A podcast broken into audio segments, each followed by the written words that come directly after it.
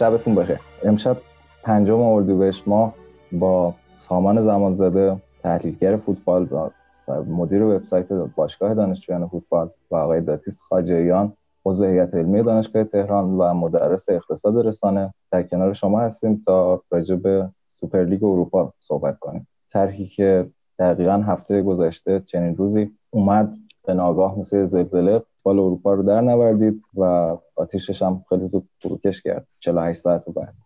سامان امشب به عنوان مخالف این طرح و داتیس به عنوان موافق اینجا در کنار من علی شعبانی در خدمت شما هستیم تا یه مناظره داشته باشیم در این خصوص و دوستان دلایلشون رو در رابطه با اینکه چرا مخالف و چرا موافق این طرح شرح بدن. خب همونطور که گفتم هفته گذشته یهو فکر می‌کنم روزنامه تایمز بود. که اولین بار اومد گفتش یه همچین طرحی دوازده تا باشگاه در واقع برتر و بزرگ اروپا سیستم متشکل از شیش تیم انگلیسی Big Six انگلیس در کنار سه تیم برتر اسپانیایی و سه تیم بزرگ و سنتی ایتالیا تصمیم گرفتن که یه لیگ بسته بین خودشون. حالا برنامه بود که 15 تیم ابتدا کنار هم باشند و یه لیگ 20 تیمی رو تشکیل بدن. به این صورت که اون 15 تیم مؤسس همواره حضور داشته باشند و پنج تیم به فراخور موفقیت های فصل گذشتهشون و حالا روندی که هیچگاه شهر داده نشد هر فصل حضور داشته باشن و فصل دیگه جایگزین بشن فصل بعدش جایگزین بشن. به ناگاه واقعا به مسابقه طوفان همه اولا شوکه شدن. چرا که زمزمه های این طرح شاید من یه صفحه روزنامه می‌دیدم اتفاقا امروز جالب بود. فکر کنم مال 1964 بود که یه مقاله مفصل که توضیح داده بود چرا یه لیگ اروپایی ناگزیری که یه لیگ اروپایی شکل بگیره به واسطه حالا اتفاقاتی که اون سالها داشت میافتاد. حالا زمزمه این طرح به شکل سوپر لیگ من فکر کنم ده سالی هست که حداقل سر صداش به گوش می‌رسه. بسیاری از تیم‌های بزرگ طرفدارش بودند و بارها تو همین مدت ده ساله حتی تهدید به این کار کرده بودن چونه زنی کردن با این طرح و واکنش هم داشته. مدیران فیفا و یوفا همیشه اونها هم گفتن که به جد مقابله خواهند کرد اگه بخواد چنین تصمیم این صورت بگیره. و حالا به یهو یه روز بیدار شدیم و دیدیم که این اتفاق واقعا افتاده. بزرگان باشگاه اروپایی سردمدارشون پرز آنیلی و حالا میشه گفت جورج گلیزر مالک یونایتد بود. اومدن گفتن که آره ما دوازده تا تیم که حالا سه تا تیم قرار بود اضافه بشن بهش. تصمیم گرفتیم یه همچین کاری انجام بدیم. بیایم و این بازی ها قرار وسط هفته برگزار شه قصدم نداشتن که حالا از لیگ های داخلیشون کنارگیری کنن. یک جورایی داشتن با زبون بی زبونی می‌گفتن که خداحافظ چمپیونز لیگ و ما قرار چمپیونز لیگ خودمون داشته باشیم. خیلی واکنش های عموما میشه گفت منفی از سمت و سوی هر طرفی که فکرشو کنید به ماجرا در داده شد.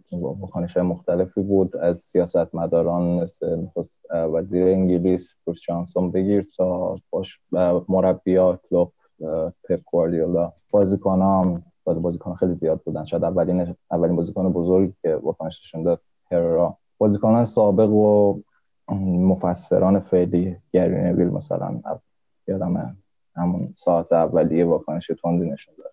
واکنش داشتن هوادارا عموما به نظر مخالف بودن.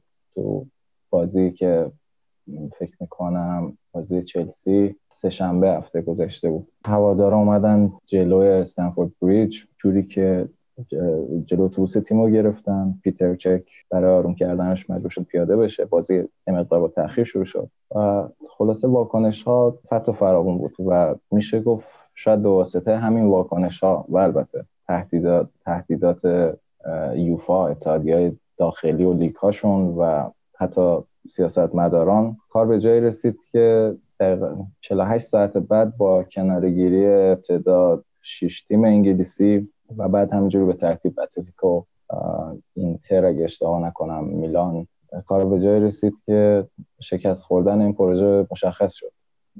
و تا الان فکر کنم هنوز صرفا دو تیم اسپانیایی بارسا و رئال که کنارگیری نکردن و پرز به عنوان مدیر عامل این لیگ جدید هنوز صحبت از این می‌کنه که بالاخره شاید ما مجبور باشیم تغییر بدیم ولی این اتفاق بالاخره خواهد افتاد و این لیگ تشکیل خواهد شد. هنوز رسما کنارگیری نکرد. در واقع اینجوری شروع شد که باشگاه بزرگ اومدن گفتن آقا وضعیت نظم فعلی فوتبال در ادامه دار نخواهد بود چون لحاظ اقتصادی فشار زیادی رو باشگاه هاست. ما میایم یه لیگ جدید تشکیل میدیم. اومدن بانک سرمایه گذاری جی پی مورگان آوردن پشت پروژه که فکر کنم 6 بیلیون دلار سرمایه گذاری اولیه داشت. تضمین کردن که هر تیمی که به پیونده برای 425 میلیون دلار به شکل ابتدا بهش داده بشه و فصلی 300 تا 500 میلیون دلار در واقع آیدی خواهد داشت. و این اتفاقات افتاد ولی میگم با اون واکنش های سریع کار به جای رسید که آمازون اومد بیانیه داد که ما قرار نیست اینو پخش کنیم چون هنوز خبر رسمی نبود که خب پخش کننده مسابقات که خواهد بود. به عنوان یکی از اصلی ترین منابع درآمد طبیعتا پخش حالا تلویزیونی این مسابقات. جی پی مورگان اومد بیانیه داد که نه آقا ما هم واکنش ها صدای انقلاب شما رو شنیدیم در واقع و خبری نخواهد بود. ما هم به نتیجه رسیدیم که تصمیم مناسب نیست. باشگاه به ترتیب بیانیه‌هاشون رو دادن. حالا بعضا خیلی کوتاه در چند کلمه بعضا یکم بلندتر با عذرخواهی از هوادارانشون. و خلاصه کار به اینجا رسید که شاید جذابترین اتفاق این فصل فوتبال اروپا اتفاق خارج از میدان خارج از زمین بود و اون بالا تو executive seat ها بود در واقع. خب حالا به نظرم بریم سراغ بچه ها و هر کدوم پنج دقیقه مواضع مقدماتیشون رو شرح بدن که شاید چرا موافقند و چرا مخالفند سامان جان شما می‌خوای به عنوان مخالف اول بیا صحبت کن که چرا موضع در قبال این سوپر لیگ اروپا چیه؟ فقط من اولش یه اصلاح خیلی کوتاهی بکنم. من فکر می‌کنم میلان و یوونتوس هم هنوز به صورت آفیشیالی خارج نشدن از تر و هستن همچنان. علا رقم اینکه یه بیانیه هایی دادن خصوصا باشه میلان فکر کنم اینا هنوز در کنار رئال و بارسا هستن توی تر. خب ببین من سلام می‌کنم خدمت داتیس و علی هر دوتون. و همه کسایی که این در واقع برنامه رو خواهند شنید زوایای خیلی متفاوتی وجود داره زوایایی که ما بتونیم در واقع بپردازیم بهش و برای اینکه بتونیم مواضع خودمون رو توی این قضیه به صورت دقیق و روشن شرح بدیم که چرا مخالف هستیم در مجموع چرا مخالف هستیم. من فکر کنم که باید روی یه چارچوب هایی در واقع اول توافق کنیم به عنوان چارچوب بحث و اینا رو بپذیریم و از روی اون چارچوب ها ادامه بدیم. یعنی مثلا یه چارچوبی روشن کنیم که آقا ما وقتی راجع به اقتصاد فوتبال حرف می‌زنیم از چه منظری داریم صحبت می‌کنیم. چون من فکر می‌کنم که این این چیزایی که میگم به عنوان مقدمه خیلی مهمه. من از منظر یک هوادار فوتبال در واقع راجع به اقتصاد فوتبال حرف می‌زنم یا از منظر یک مالک باشگاه حرف می‌زنم یا از منظر یک بازیکن حرف می‌زنم. اینا منافعشون مسلما و لزوما همگرا نیست در چنین مسائلی. وقتی من از جذابیت فوتبال حرف می‌زنم مسلما جذابیت فوتبال جاییه که هوادار اولویت داره بر انتخاب اینکه چی جذاب تره جایی که از اقتصاد فوتبال حرف می‌زنیم مالک باشگاه اولویت داره برای اینکه آقا چی برای اقتصاد بهتره برای اینکه بالاخره بیشتر در این زمینه درگیره و اموال خودش هست که در واقع توی این قضیه درگیره و باید سود کسب کنه به خاطر همین خیلی مهمه که ما به این ظرافت این مسئله رو درک کنیم که ما در کجا ایستادیم و چه کاره ایم توی این تر و از چه زاویه‌ای در واقع می‌خوایم باش برخورد کنیم. من مسلما زاویه‌ای که توش قرار دارم و از همون زاویه هم به عنوان مخالف تر به شکلی که ارائه شده. اینو من باید تاکید کنم اولش. به شکلی که الان ارائه شد به دلایل متعددی باش مخالفم و خیلی مهمه که بدونیم این مخالفت از زاویه یک هوادار فوتبال یک هوادار قدیمی فوتبال یا یک هوادار جدی فوتبال.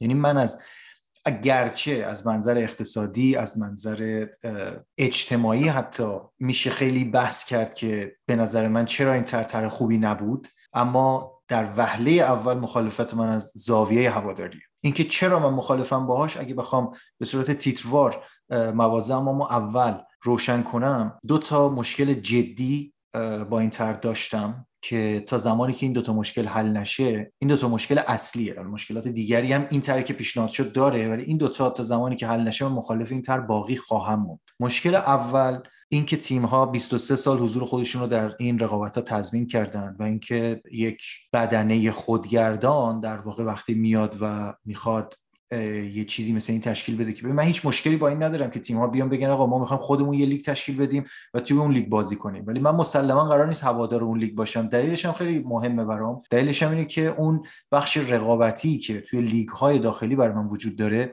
من هوادار فوتبالم اولین لیگی که بهش علاقه سری آ است شما بیا جذابیت سری آ رو برداری به قیمت اینکه یه چیزی یه چیز پرزرق و برقی ارائه بدی به من بگی نه این جذابتره حتما. من مجبور نیستم اینو بپذیرم به عنوان هوادار فوتبال. پس بحث جذابیتی بحث نسبی و کاملا سلیقه‌ای و همونطور که دیدیم که اکثریت هواداران فوتبال واکنش نشون دادن به خاطر اینکه این فرمت غیر رقابتی براشون جذاب نیست و در واقع این وجود رفتن چهار تیم از هر لیگ به Champions League یک نقطه عطفی بوده در فوتبال اروپا که لیگ های داخلی رو جذابیتش رو چندین و چند برابر کرده و باعث شده که از حالت خمودگی احتمالی بعد از مشخص شدن قهرمان یا مشخص شدن contender های قهرمانی در اواخر فصل بیاد بیرون و تبدیل بشه به لیگی که الان مثلا من سری آ رو مثال می‌زنم شش هفته پایانی نصف بازی ها حداقل حساسیت فوق‌العاده‌ای برای همه هواداران تیم ها داره. این پس بخش اول زاویه هواداری که به نظر من فرمتی که ارائه شد برای من هوادار فوتبال که بسیار جدی دنبال می‌کنم فوتبال رو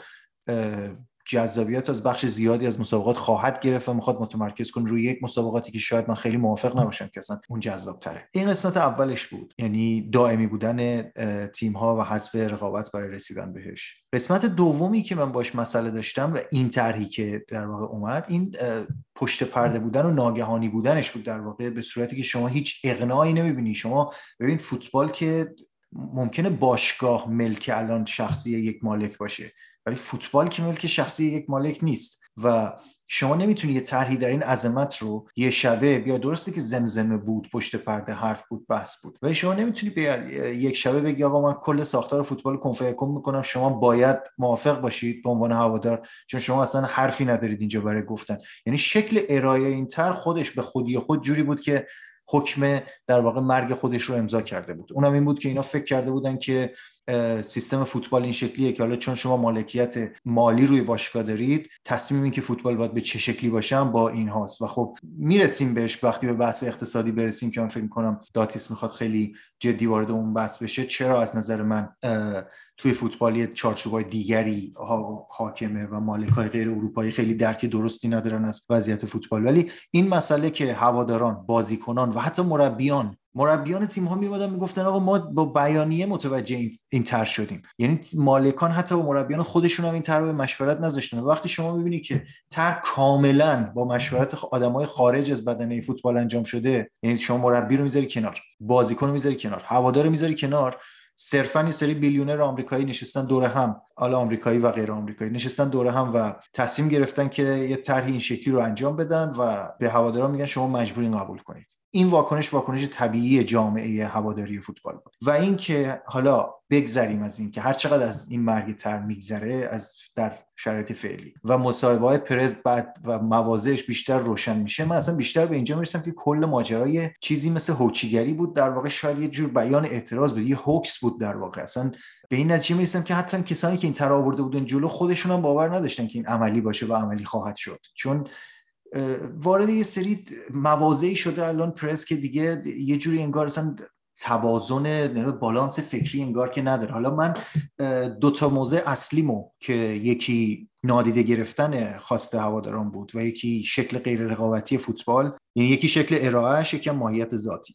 اینو فعلا مطرح می‌کنم. بعدش در موقع بقیه مسائل هم تردیدهای خیلی خیلی جدی وجود داره که به نظرم مخالفت با این طرحی رو برای این طرح رو برای هر هوادار منطقی فوتبال اجتناب ناپذیر می‌کنه.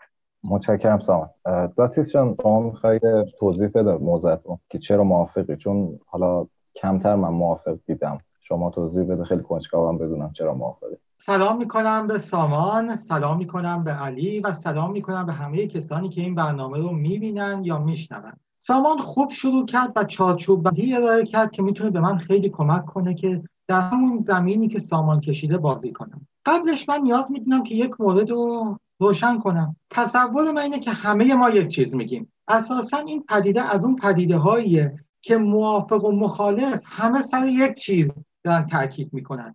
تصور که ما به زبانهای مختلف داریم صحبت می‌کنیم و همچنین نوک تیز انتقادمون رو روی چیزی قرار دادیم که برامون بیشتر اهمیت داره من می‌تونم تصور کنم که در انتهای این جلسه من و سامان ببینیم که داشتیم یه چیز رو می‌گفتیم. دو کنیم که یک دقدقه ای رو داریم. صرفا هر کدوم از یک نقطه شروع کردیم و به یک نقطه اجماع می‌رسیم. من بذار زمین بازی که سامان چید رو پیروی کنم و به همون ترتیب پیش برم. اول اینکه ما دو تا مفهوم تو این ماجرا داریم. ذات پروژه و قالب اون. این دوتا رو اگر تفکیک کنیم احتمالا کارمون خیلی راحت تر میشه. آیا ما با پروژه ای که تعدادی از باشگاه ها طبق یک الگوی قدیمی موفق کار گرفته شده طبق اصول اقتصاد آزاد با همدیگه بازی کنن به ما بازی های جذابی رو هدیه بدن خودشون از منابعشون بیشترین بهره رو ببرن. مخالفیم. فکر می‌کنم همه ما با ذات پروژه موافقیم. فکر می‌کنم همه ما موافقیم با اینکه ساختاری که در حال حاضر یوفا به کار گرفته برای مدیریت چمپیونز لیگ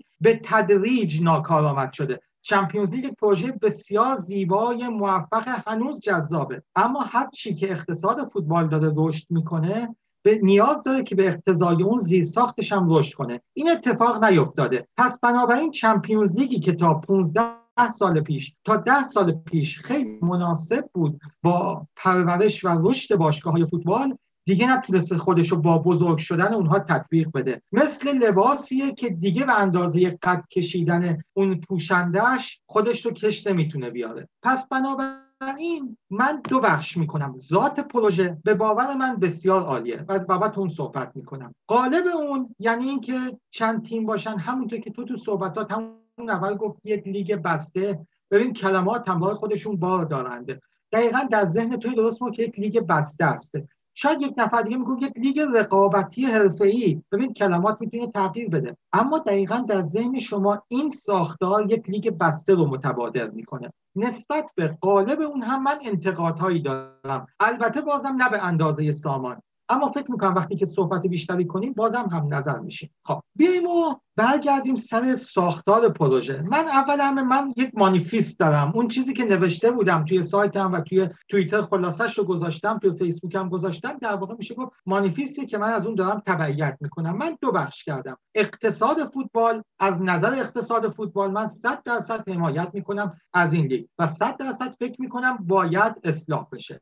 بخش دوم در مورد مدیریت رسانه این برنامه است که همونطور که سامان گفت حالا ما در مورد دومین بندی که سامان گفت موافقت 100 درصد داریم. و همونطور که دیدیم من اصلا ابراز شگفتی کردم که چجور ممکنه کسانی که مدیران باشگاه بزرگی هستند می‌دونن رسانه رو. به قول یکی از کاربران توییتر آقای سعید که یوونتوسی تازه follow ش کردم و اون منو follow کرده قشنگ نوشته بود که آقای آنیلی پنج سال پیش وقتی می‌خواست لوگو یوونتوس رو تغییر بده چه جشنی گرفت چه برنامه ای کرد چقدر رسانه رو بود چقدر خبرنگار رو بود ایشون رسانه رو می‌شناسه پرس رسانه رو می‌شناسه. چجور ممکنه پروژه‌ای به این عظمت پروژه‌ای چند میلیارد دلاری بدون کوچکترین اقناع افکار عمومی شکل بگیره؟ برای من خیلی عجیبه و من به عنوان کسی که مدیریت رسانه خوندم در گروه مدیریت رسانه هستم دارم با مدیریت رسانه دست میدم واقعا می‌تونم بگم الان که بگم پنج روز گذشته در تمام این پنج روز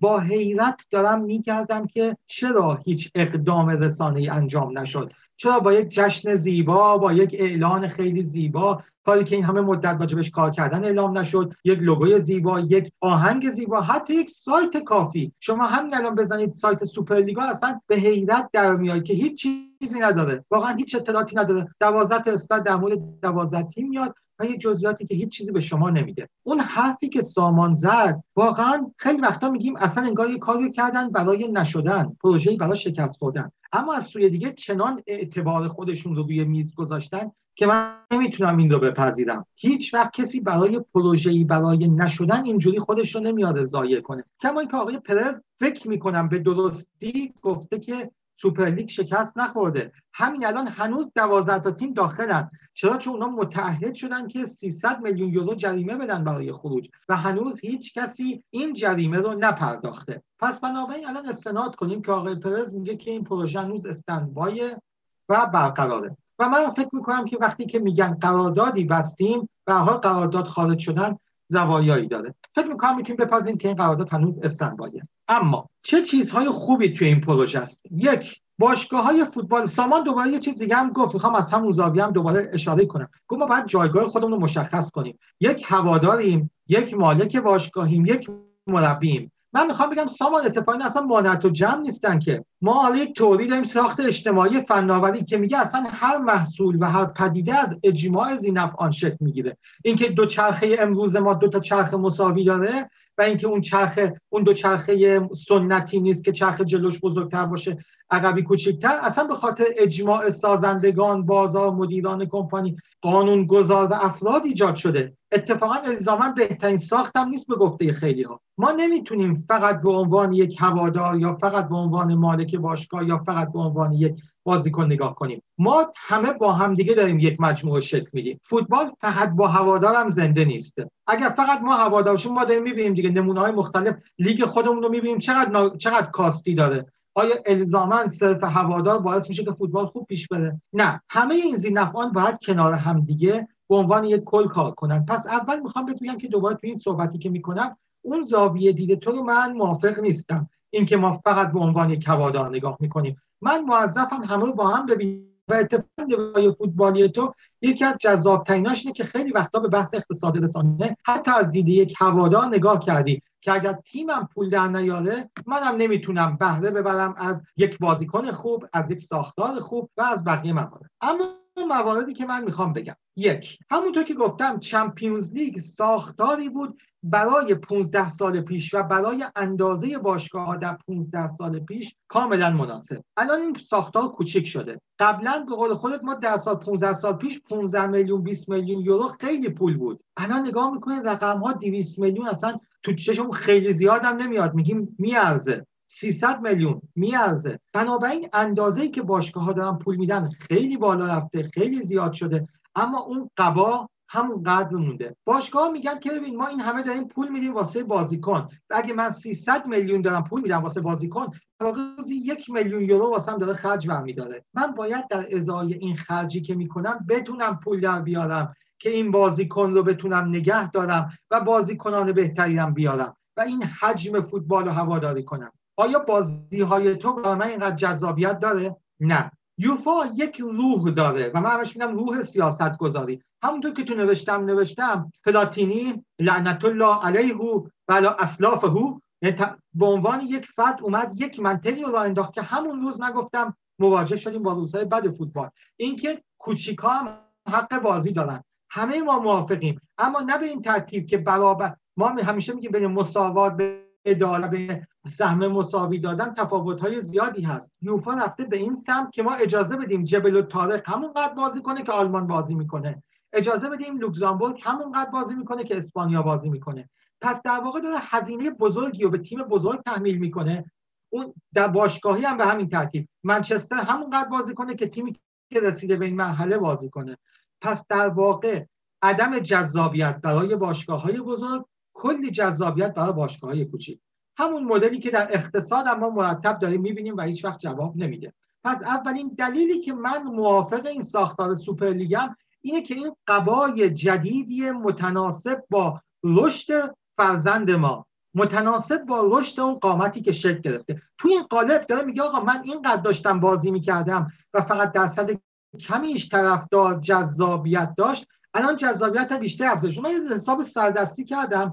الان گذاشتم جلوی خودم. حالا نمی‌خوام اعداد و ارقام رو بگم. اما اگر تو این جلسه لحاظ شد من محاسبات هم میگم که حساب کردم. مثلا تیم چلسی که من طرفدارشم چند تا بازی می‌کنه تو لیگ برتر با باشگاه بزرگ چند تا با تیم متوسط می‌کنه چقدر تو چمپیونز لیگ می‌کنه. از این تعداد بازی چه تعدادش بالا چه تعدادش نیست. حالا اگر محاسبه کنیم چلسی داره برای هر روز بازیکن نمیگیم اون 300 میلیون روزی 250 هزار دلار خرج بازیکنش می‌کنه. آیا باید بتونه از این پول در بیاره یا نه؟ Champions League جواب نمیده.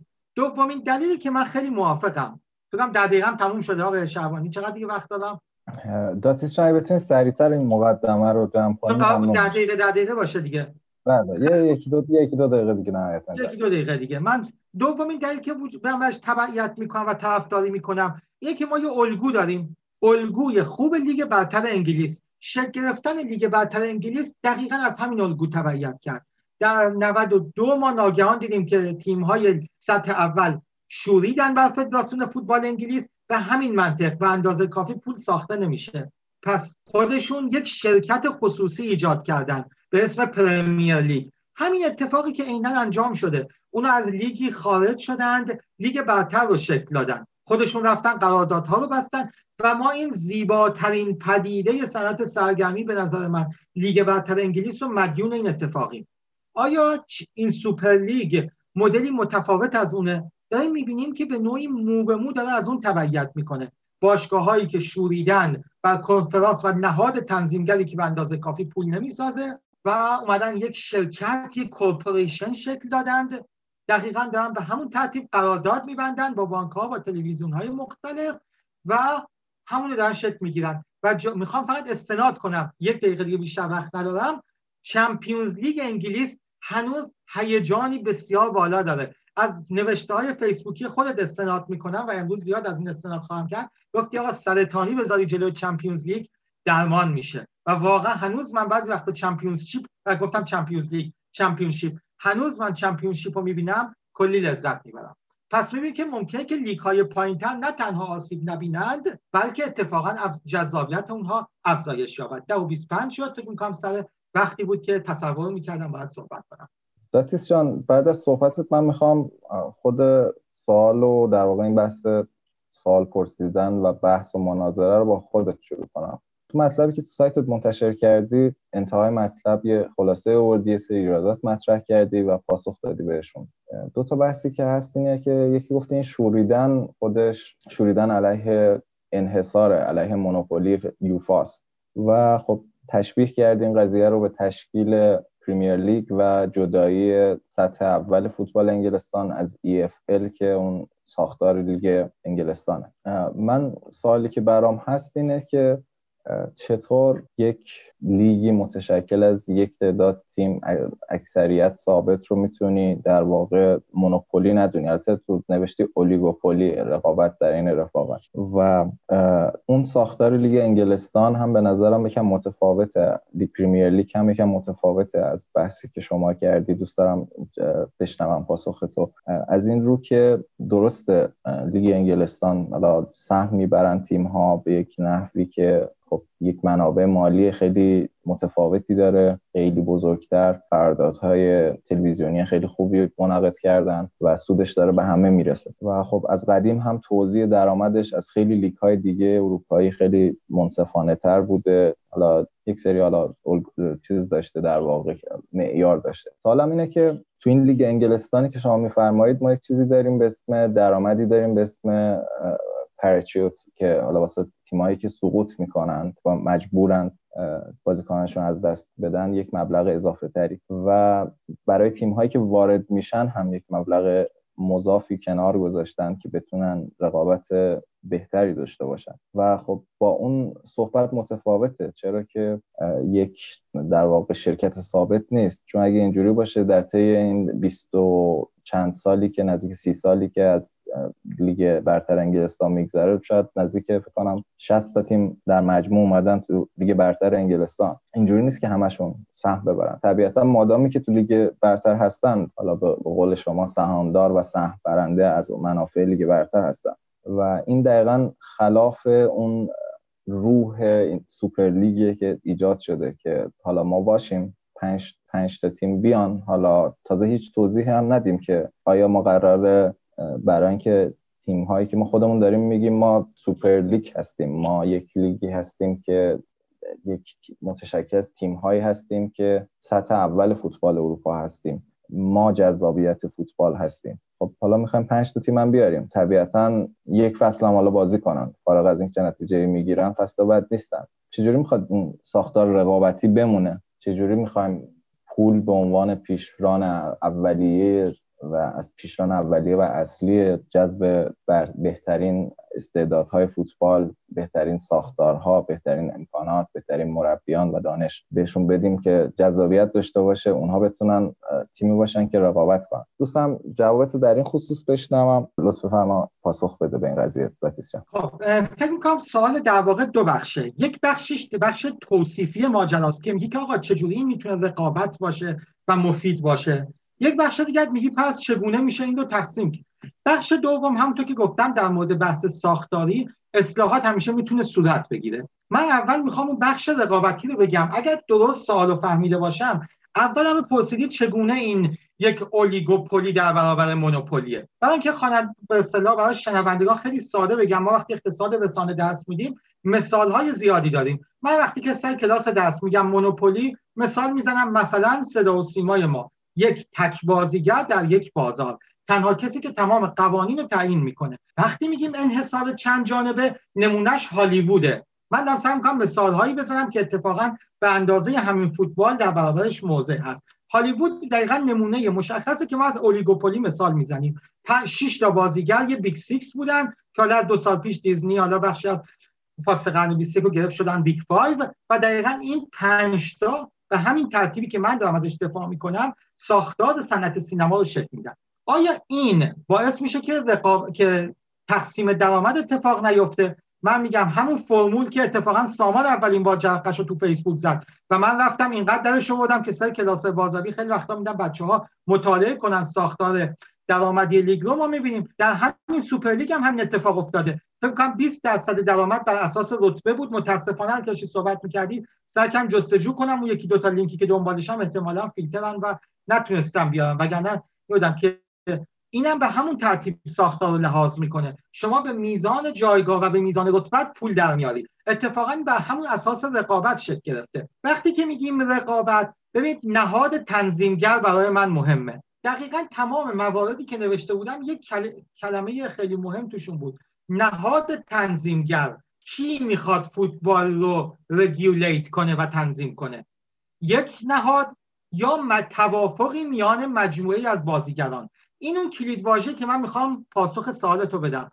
تا الان یوفا و فیفا که هیچ اتصالی هم با طرفداران تیما بهشون ندارن. الان من و شما بریم می‌تونیم بریم در باشگاه. کما اینکه دیدیم تماشاچی ها رفتن در باشگاه و حرفشون رو تونستن به کرسی بنشونن جا داره میره سر باشگاه داد و هوا می‌کنی صدات شنیده میشه. توی استادیوم صدات شنیده میشه. اما به یوفا و فیفا دسترسی داری؟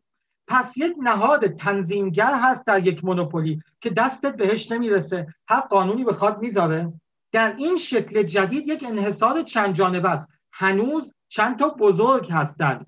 اما دسترسی به اینا یک خیلی ساده تره به خاطر دسترسی طرفداران. دو مجموعه اینا با همدیگه ناگزیرن تصمیم بگیرن. به جای اینکه یک نهاد بالا دستی بیاد تصمیم بگیره توافقی همون اجماعی که بهت گفتم ما میگیم social construction of technology دیگه هر محصول و هر فناوری حول اجماع اجتماعی شکل می‌گیره. این سوپرلیگ هم حول یک اجماع شکل خواهد گرفت. فارغ از اینکه چگونه عمل کردن که هنوز میگم بسیار جای تعجبه چرا نیومدن با هواداران به اشتراک بگذارن این باید اجماعی بین هوادار بازیکن مربی مالک شکل می‌گرفت و رسانه ها و اتفاق میافتاد. اما از اون بگذریم در یک رقابت چند جانبه در یک اولیگوپولی افراد با هم به اجماع می‌رسن پس از نظر منطق آزموده اقتصادی صد درصد نهاد تنظیمگری که بازیگران بازار با همدیگه تصمیم می‌گیرن بسیار مناسب تر از نهاد تنظیمگر یک سوی است که مثل دولت عمل می‌کنه. اون بخش دوم که گفتیم می‌خوام کوتاه کنم چون فکر کنم الان من زیاد صحبت کردم. بعد از صحبت هم و نوبت سامان شه فکر می‌کنم اصلاحات حتما انجام می‌گیره که حالا در ادامه صحبت راجبش صحبت می‌کنیم. سامان جان من فکر می‌کنم که شما یه پاسخ داشتی به صحبت اولیه داتیس. صحبت شما رو میشنم بله.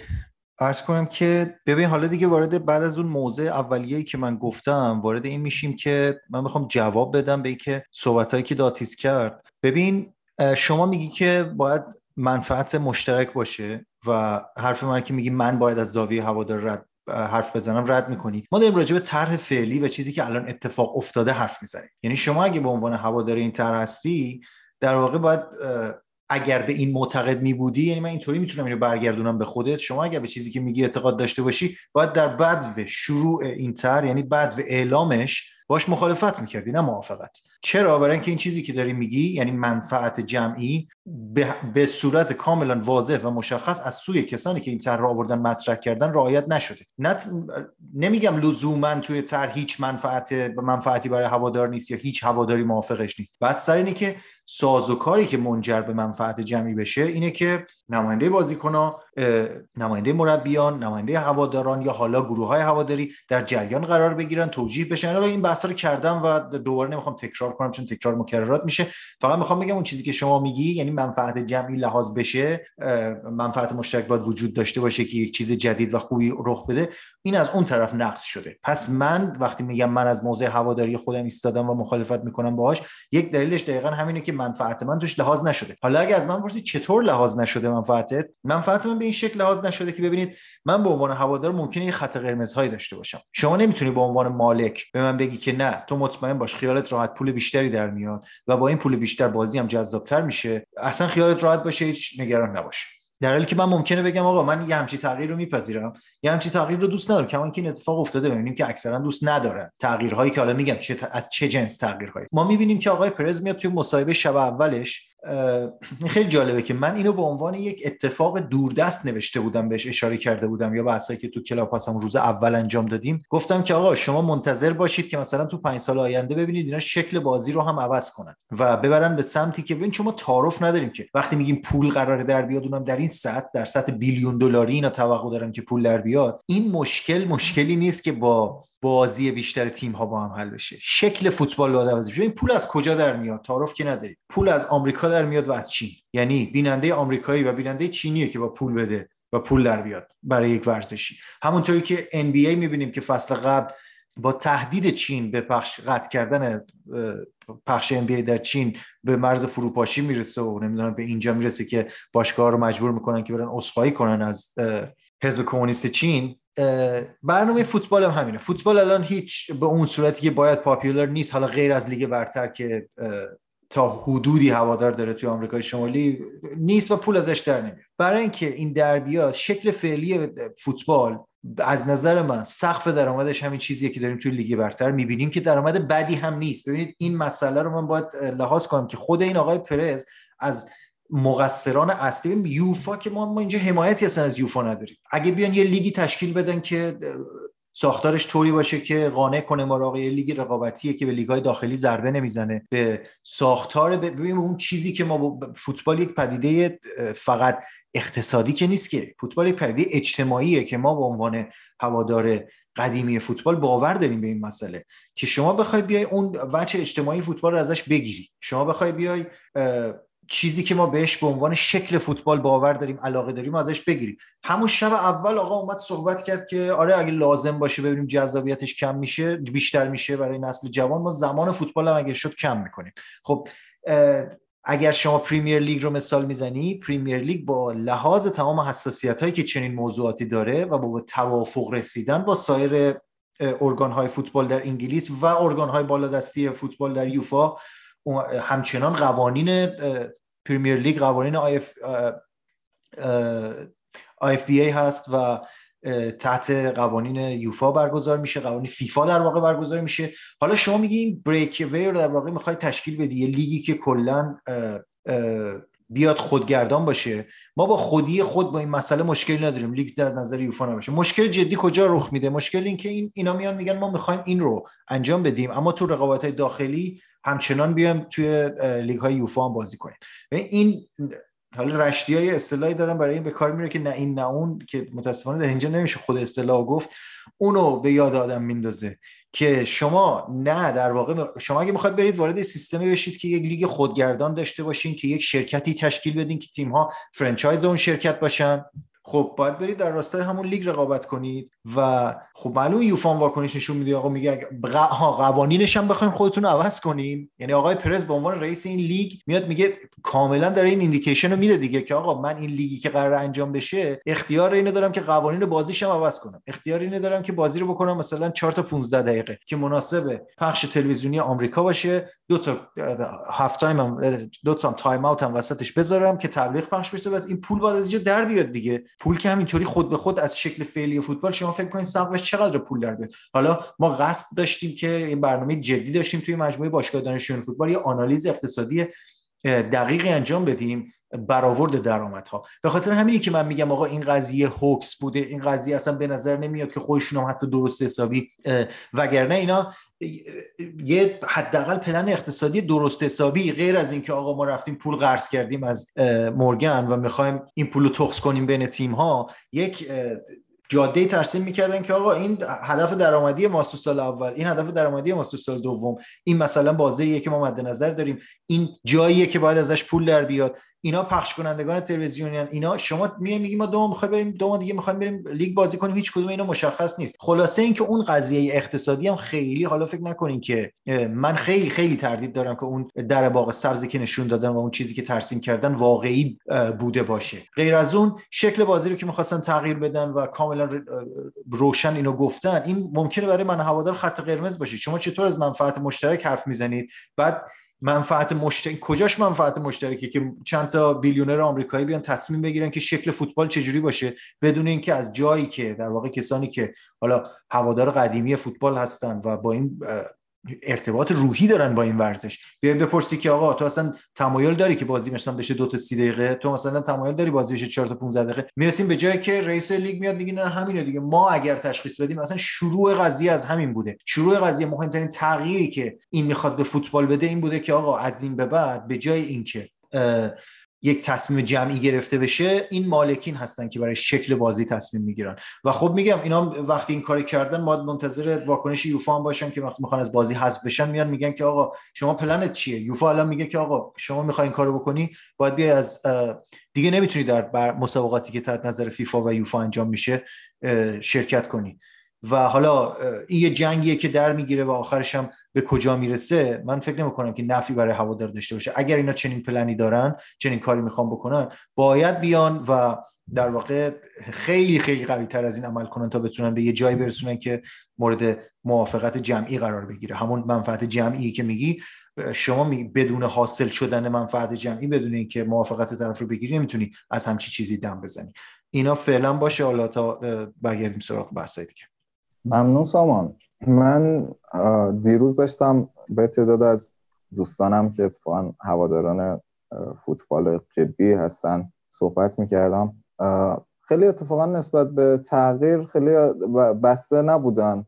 گفتن خب چرا که نه فوتبال همین الانش هم وقت مفیدش کمه. چرا فوتسالیش نکنیم. آقا 60 دقیقه وقت مفید. یا اصلا نه کلا بشه 70 دقیقه 60 دقیقه. شاید این تغییر باعث بشه که یه چیزایی سریعتر اتفاق بیفته در واقع روند بازی سریعتر اتفاق بیفته تیم ها ناگزیر بشن. یا حتی خیلیشون از آن داشتن که رویا اینو دارن که در واقع تو افکارشون به این فکر می‌کنن که چه قانونهایی بذارن که بازی جذابتر شه. شاید حتی منم به خودم به عنوان هوادار فوتبال تو هم بوده طی سالیان مختلف که خب ما چیکار کنیم؟ هر کسی هم که نگاه می‌کنی از فان بگیر تا آرسن ونگر این فکر کنم رویا رو داره و حالا انتقاداتی که نسبت به حالا با توجه فلسفه فوتبالیش به جوری که به فوتبال نگاه می‌کنه دلش می‌خواد یه سری تغییر تو فوتبال انجام بده. پس میگم ذات تغییر خیلی شاید بد نباشه. حالا شاید تو به انگیزش انتقاد داری که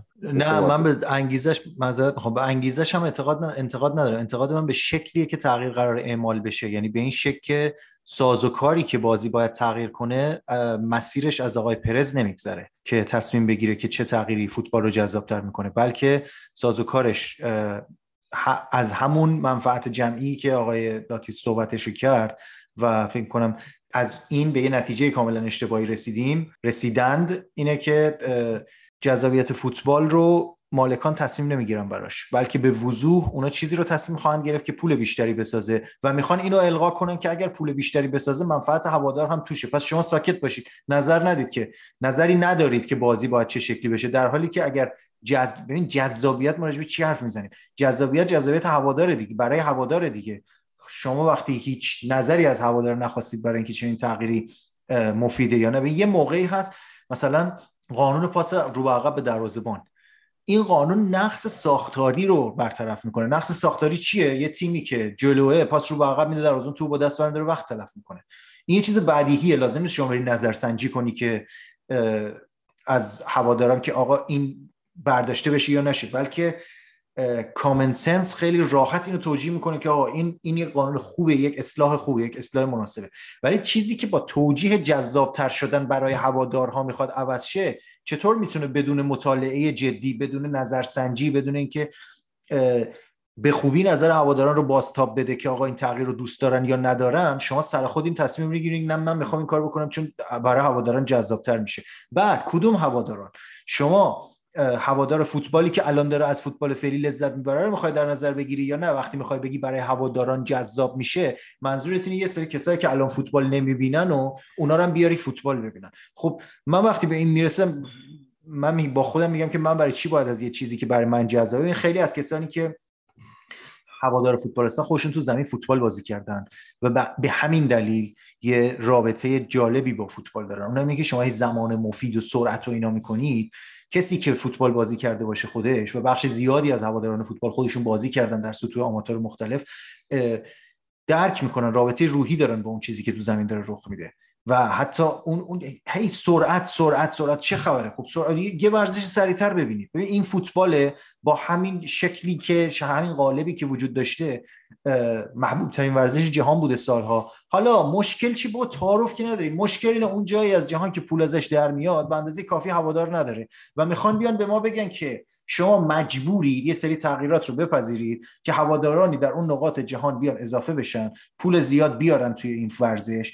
که چی این پول تهش می‌خواد این منفعتی هم به شما برسونه. آقا این نقض قرض در واقع. یعنی شما می‌خوای بگی اون چیزی که من ازش لذت می‌برم به سمتی که من ازش لذت نمی‌برم تغییر بدیم که بخواد پول بیشتری بیاد توش. خب پول بیشتری بیاد بعد توش چی بشه؟ من که دارم لذت می‌برم از شکل فعلی فوتبال.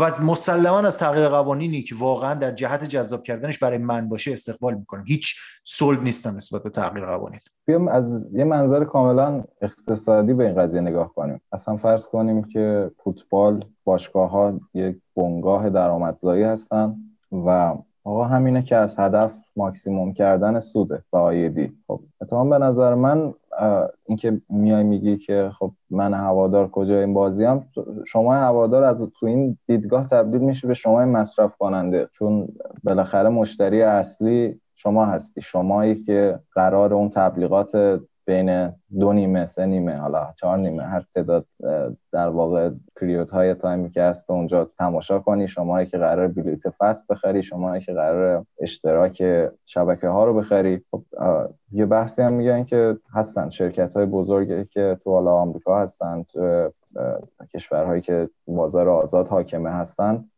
اونها خیلی اهمیت میدن به اینکه چقدر برندشون در واقع متاثر میشه از نظر مصرف کنندگانشون مصرف کن... حتی مصرف کنندگان احتمالیشون. کما اینکه دیدیم شاید بانک نه چندان خوشنامی مثل جی پی مورگان 48 ساعت فقط نگذشته بود که اومد دید که آقا اوضاع این شکلی نیست. یا آمازون که خودش اون سیاهه خیلی شاید نه چندان خوب داره از اینکه خود حقوق کارگرانش حالا رعایت کنه حقوق مصرف کنندگان کنه ولی چون بالاخره مشتری ما مشتریم اینجا دیگه ما مصرف کننده اگه اعتراض کنی حرفت شنیده میشه چون توی که قرار در نهایت پول بدی.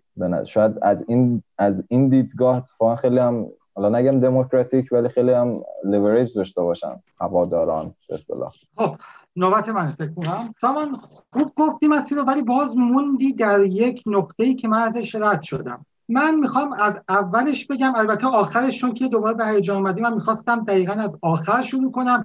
ولی خب الان با فرمایشات شبانی دوباره برمیگردم از همون اول به همون ترتیبی که نوشتم. ببین اول گفتی که من از این وضع حاضر حمایت کردم. نه اتفاقا تو اگر نگاه کنی من خیلی واضح نوشتم که ما دو تا گزینه داریم. اجازه بدیم پروژه درستی که داره به شکل غلطی برگزار میشه اصلاح بشه یعنی پروژه رو خراب نکنیم. اجازه بدیم این پروژه پیش بره اما به شکل اصلاح شده یا اینکه کلا پروژه رو شکست بدیم. این دوتا خیلی متفاوته. پس بنابراین من اتفاقا اینجوریست که تو اگر موافقی حتما باید از شکل حاضر انجام شی. از اون استاتیوس کیو به قول معروف. نه. من دقیقا گفتم پروژه‌ای بسیار عالی است که داره در قالب اشتباهی انجام میشه. و اتفاقا مزیتش همون چیزی که تو داشتی آخرش بهش اشاره می‌کردی. نگرانی تو اینه که آقای پرز و آقای ما و مالکین دیگه نبز فوتبال رو به دست بگیرن و به دلخواهشون عوض کنن. اتفاقا همینجاست که من میگم نقطه قوتشه. مالکین در خلع زندگی نمی‌کنن. مالکین می‌خوان پول در بیارن و اتفاقا به شدت وابسته به طرفداران و هوادارانشون هستن. باز می‌خوام برگردم به نقطه قوت این ماجرا که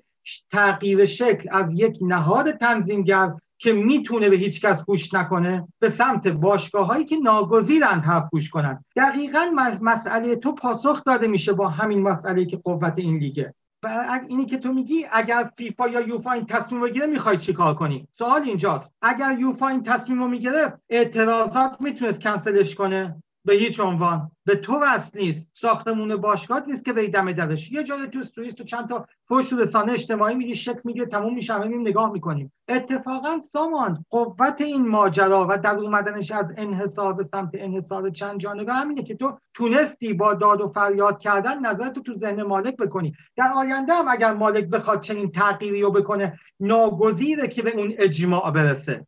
مالکی در خلا نیست. به نکته خیلی درستی اشاره کردی. می‌خوام یه چیکو در مسیرت بگم اتفاقا. یک اشاره خیلی درست کردی که مخاطب داره عوض میشه. به جای مخاطب اروپایی و آسیایی که صاحبان اصلی فوتبال بودند به شکل سنتی و آمریکای لاتین داره تغییر می‌کنه به سمت چین و آمریکا. بله من همیشه سر کلاسام مثال می‌زنم که نگاه کنید. بازی های اسپانیا دوازده شب برگزار می‌شد که بشه 56 اصل آمریکای لاتین. اونا تازه از سر کار اومدن می‌خوان برن کافه به قول من بشنن فوتبال نگاه کنن حال کنن. الان برگشته اسپانیا به یک به وقت محلی که تو چین شب بتونن لذتشو ببرن. این اتفاق افتاده اتفاقا. اینجوری نیست که فکر کنیم داره به سمت اون مخاطب میره. این اتفاق افتاده.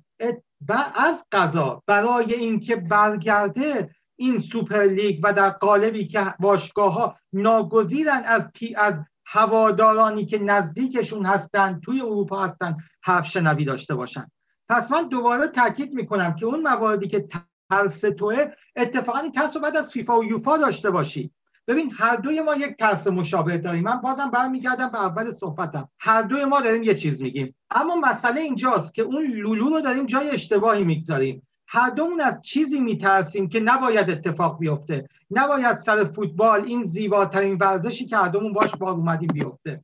اما مسئله اینجاست که تو فکر می‌کنی این اتفاق از سمت مالکین میفته من میگم این اتفاق از سمت یوفا میفته همونطور که از طرف پلاتینی اتفاق افتاد. همونطور که از طرف اینفانتینو اتفاق افتاد. همونطور که جام جهانی 48 تیمه دیگه احتمالا برامون جذاب نیست. سه تا تیم در یک گروه جذاب نیست. پس ببین لولو من و تو دوتامون یه ترس داریم. مردمون ترس داریم چیزی که بهش دوست داریم و عشق میورزیم یکی بیاد خراب کنه. مسئله اینجاست.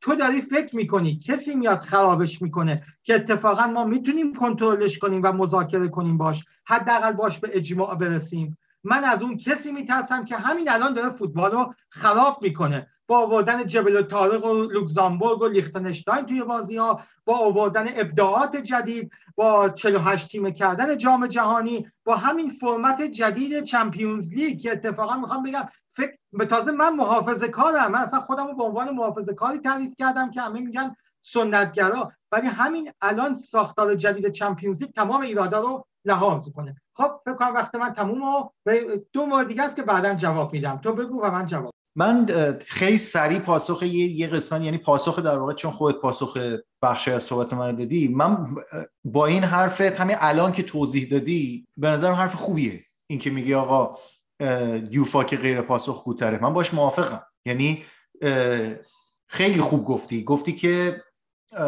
که اگه یوفا می‌کرد می‌خواستی چیکار کنی؟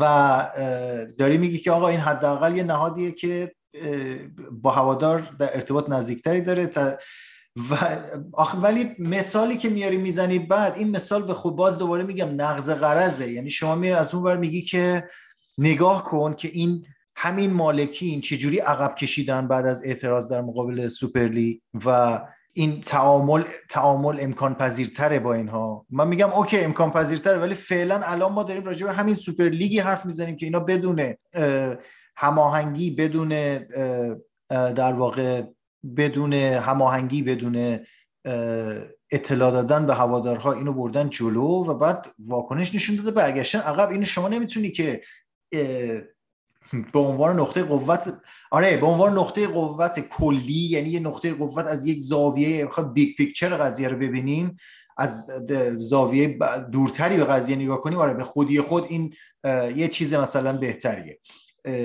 منم هیچ مخالفتی باش ندارم. گفتم هیچ هواداری از یوفا ندارم. ولی تعریف فعلی که ما دیدیم که در واقع یه حالتی بود که می‌خواست دور بزنه هوادار رو و به نتیجه هم نرسید. اینو فقط می‌خواستم در این بخش بگم که من این این بخش حرفتو قبول دارم که بهتره که ما با یه نهاد پاسخگو کار کار کنیم یا مواجه باشیم تا اینکه با یه نهاد غیر پاسخگو مثل فیفا و یوفا. من یه سوال از داتیس داشتم. در همین صحبت که قبول اینها پاسخگو هستند. مادامی که منافع مالیشون به خطر بیفت اتفاقا می‌خوام یه نقبی بزنم به یکی از سوالاتی که دوستان تو توییتر با اون هشتگ منتشر کردم یه سال یه نفر پرسیده که حالا میگه حالا ایشون اینجوری مطرح کرده که دقیق بخوام اینو شروع کنم. میگه فساد مگه تو لیگ‌های آمریکایی نیست؟ مثلا مثال زده هم قضیه ممنوع کردن صحبت در مورد چین تو لیگ بسکتبال برای از دست ندادن حق پخش در چین. میگه ایشون می‌پرسن چه تضمینی هست که سوپر لیگ فاسد نباشه؟ حالا من می‌خوام سوالشون در خلاصه کنم که ما تاثیر داریم. مادامی که منفعت مالی به خطر بیفته. فرض کنیم که یک عنصری در یک دوراهی تصمیم گیری بین خواست هواداران و یه option دیگه که منفعت بیشتری داره ما کجا این داستان قرار خواهیم گرفت؟ خب من باید پاسخ بدم. ببین یه دو تا چیز برام جای تردیده. یکی اینکه آیا ما دنبال یک مدلی هستیم که هیچ ایرادی نداشته باشه؟ این همین میزان فساد در شکل حاضر موجوده. بدون هیچ یعنی من فکر می‌کنم توی اون سوپر لیگ ما نه سطح بالاتر نه سطح پایینتری از امکان فساد رو داریم. این که میگه چه تضمینی است که تو اون فساد نباشه من فکر می‌کنم ما هیچ وقت چنین صحبتی نکردیم که اصلا این شکل جدید فارغ از فساده. همون قدری که در حال حاضر یوفا و فیفا می‌تونه در سازمانهاش فساد داشته باشه دقیقا در همون جامعه می‌تونه باشه. نه بیشتر نه کمتر. این که میگی تا منافعشون درگیره ببین ما یه مسئله که من همیشه میگم حالا نمی‌خوام نقل به عقب بزنم یه لایه های پیشین است. ما همیشه میگیم وقتی که صحبت می‌کنیم جهان بینی های افراد هم باید در نظر بگیریم. من میگم منافع الان کلمه خیلی منفی شده. حالا به حال یکم ادبیات سیاسی و اقتصادی کشور اون هنوز برگرفته از اون سوابق حالا دوران ضد سرمایه داریه و این کلمات منفی حساب میشن. خب آقا منفعت یارو اختزا کنه مگه نه که منفعت طرف یک از پخش تلویزیونی حاصل میشه؟ دو از بلیط داره می‌گیره حاصل میشه. داره از این کامرسیالیزیشن و فروش اقلام حاصل میشه. چهار داره از ترانسفر حاصل میشه. خب تو همه اینا که ما دخیل هستیم من دارم به یک کل به هم پیوسته نگاه می‌کنم. اگر شما میگی منافع جدا بشه نشه من میگم این اتفاق اگر بیفته و منابع جدید مالی ایجاد بشه که به ما هواداران وابسته نیست در همین شکل فعلی هم کاملا امکان پذیره پس من عوض می‌خوام. عوض می‌خوام وسط حرفتون میپرم اتفاقا بحثی که الان خیلی در جریانه اینه که بالاخره فوتبال یه ورزش حالا اگه نگیم بریتانیایی یه ورزش اروپاییه با سابقه بیش از 100 سال. یکی از چیزهایی که عموما هواداران همین کشورهای اروپایی بهش انتقاد دارن اینه که جایگاه هوادار local هوادار ورزشگاه برو داره به خطر میفته اون فرهنگ هواداری باشگاه ها داره به خطر میفته خیلی هم دلیلش اتفاقا ساده است. یه ورزشگاه چقدر ظرفیت داره؟ اتفاقا حالا ما دیدیم اخیرا تو برنامه هایی که باشگاه ها برای ساخت استادیوم های جدید دارن خیلی هم سراغ ورزشگاه های خیلی بزرگ نمیرن. حالا به دلایل دیگه. 50 60 هزار تا ورزشگاه جدیدی که ساختن همه تو این range. نهایت 70 هزار تا. بگیم مثلا نیوکمپ با 100 هزار تا مثلا. این کل درآمد match day revenue در طول سال داره این کسر کوچیک و کوچیکتری از درآمد باشگاه ها میشه. یعنی باشگاه ها عملا نیازی به اون هواداران local شون دیگه ندارن. و این نگرانی خیلی بجایه که در واقع اون بخش از اون طیف از هواداران دارن اون هوادارانی که خانوادگی طرفدار یه تیم بودن. حالا اشاره کردی که به عنوان آبادانی خیلی هوادار سفت و سخت صنعت نفت هم هستی. حالا حالا اینجوریه که یه روزی برسه که صنعت نفت آبادان هیچ احتیاجی به هواداران بیس آبادانی های خودش نداشته باشه. روز حتما غمگینی برای شهر آبادان و هواداران آبادانی اون تیم خواهد بود. نظرت راجع به این بخش می‌خواستم بدون حالا بخش دوم به نظر متصل اولی نیست. ماهیت یک تیم شهری و محلی با یک تیم جهانی که به اصطلاح هوادار سراسری داره یا در یک کشور کمی متفاوته. شخصا فکر می‌کنم که این دوتا نمی... من نمی‌تونم یا به هم وصلشون کنم. می‌خوام بذار اول بخش اول رو بگم.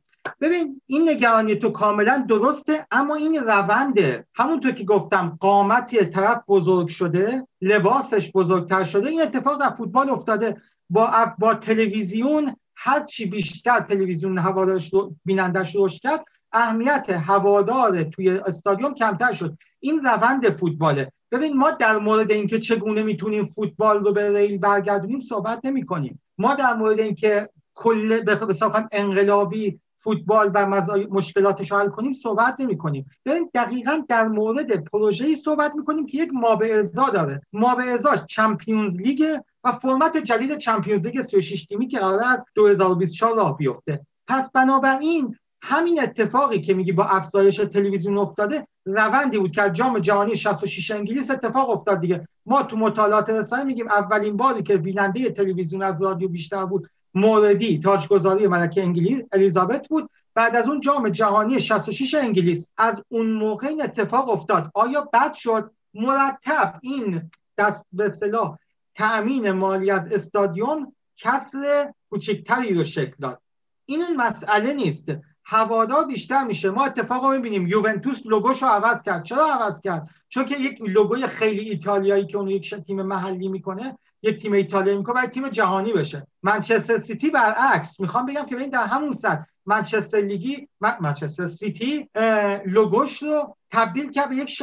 المان خیلی شهری تر سرود منچستر اون قایق شهر منچستر اون گلی که نشون دهنده بحث محلیشه. پس اتفاقا می‌خوام بگم این جهانی شدن و محلی شدن هم بازم بسته به هواداران اون تیم و سیاست گذاری اون تیمه. چجور منچستر سیتی داره میره به سمت محلی شدن که بگه من تیم اول منچسترم؟ پس من, من بگم. من عذر می‌خوام. ما ما فقط یه لحظه بگم که چرا منظورم در واقع تاثیر این اتفاق تو پروژه سوپرلیگ چیه؟ تاثیر این اتفاق تو پروژه سوپرلیگ که گفتید ما خیلی جزئیات نداریم از پروژه سوپرلیگ چرا که اصلا جزئیات چندانی منتشر نشده. ولی چیزهایی که من دیدم یکیش این بود که علاقه مندی به این که بخشی از بازیات خیلی دوست داشتن تو نیویورک برگزار بشه.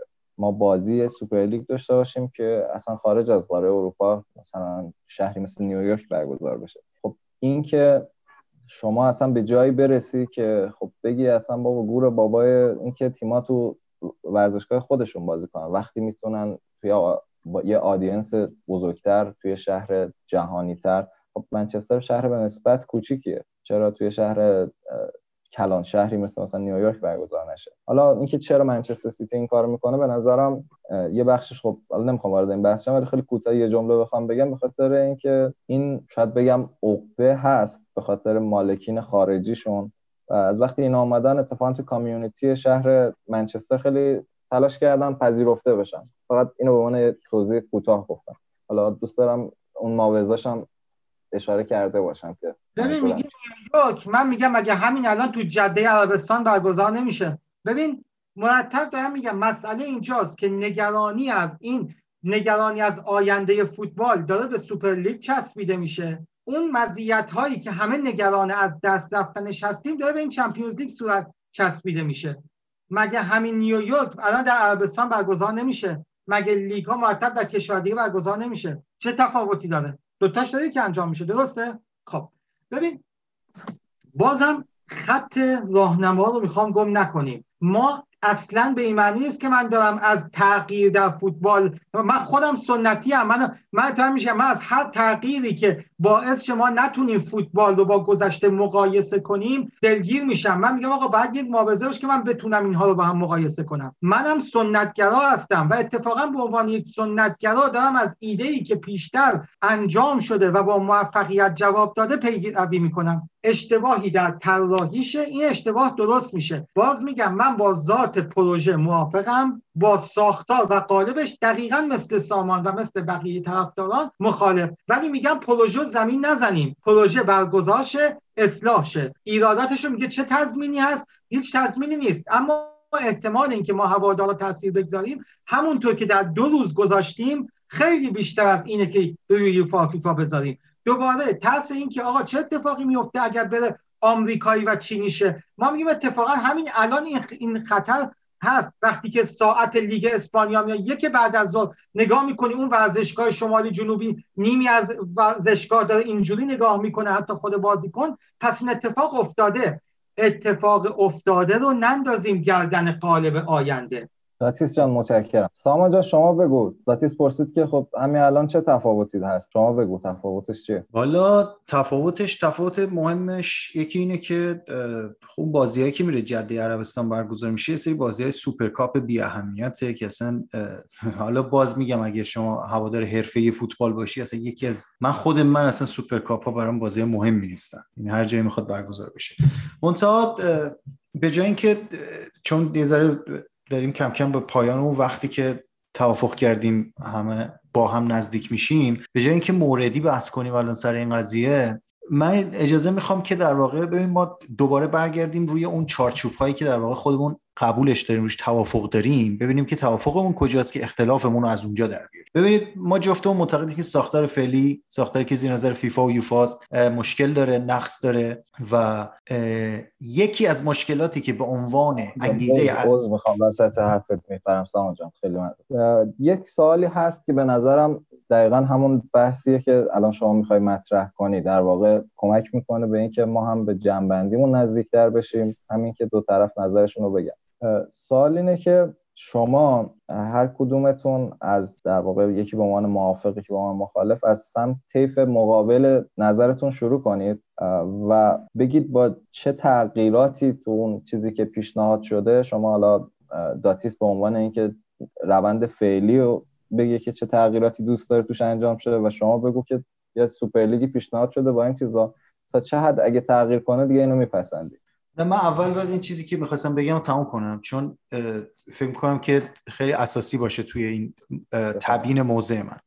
اونم اینه که حالا من می‌خوام تصویر ارائه بدم که آقا چجوری ما به این ساختار منقص در واقع رسیدیم به این ساختار حاوی ایراد رسیدیم. بخشی این که ما همه چی رو بگیم که آقا تقصیر فیفا و یوفاست.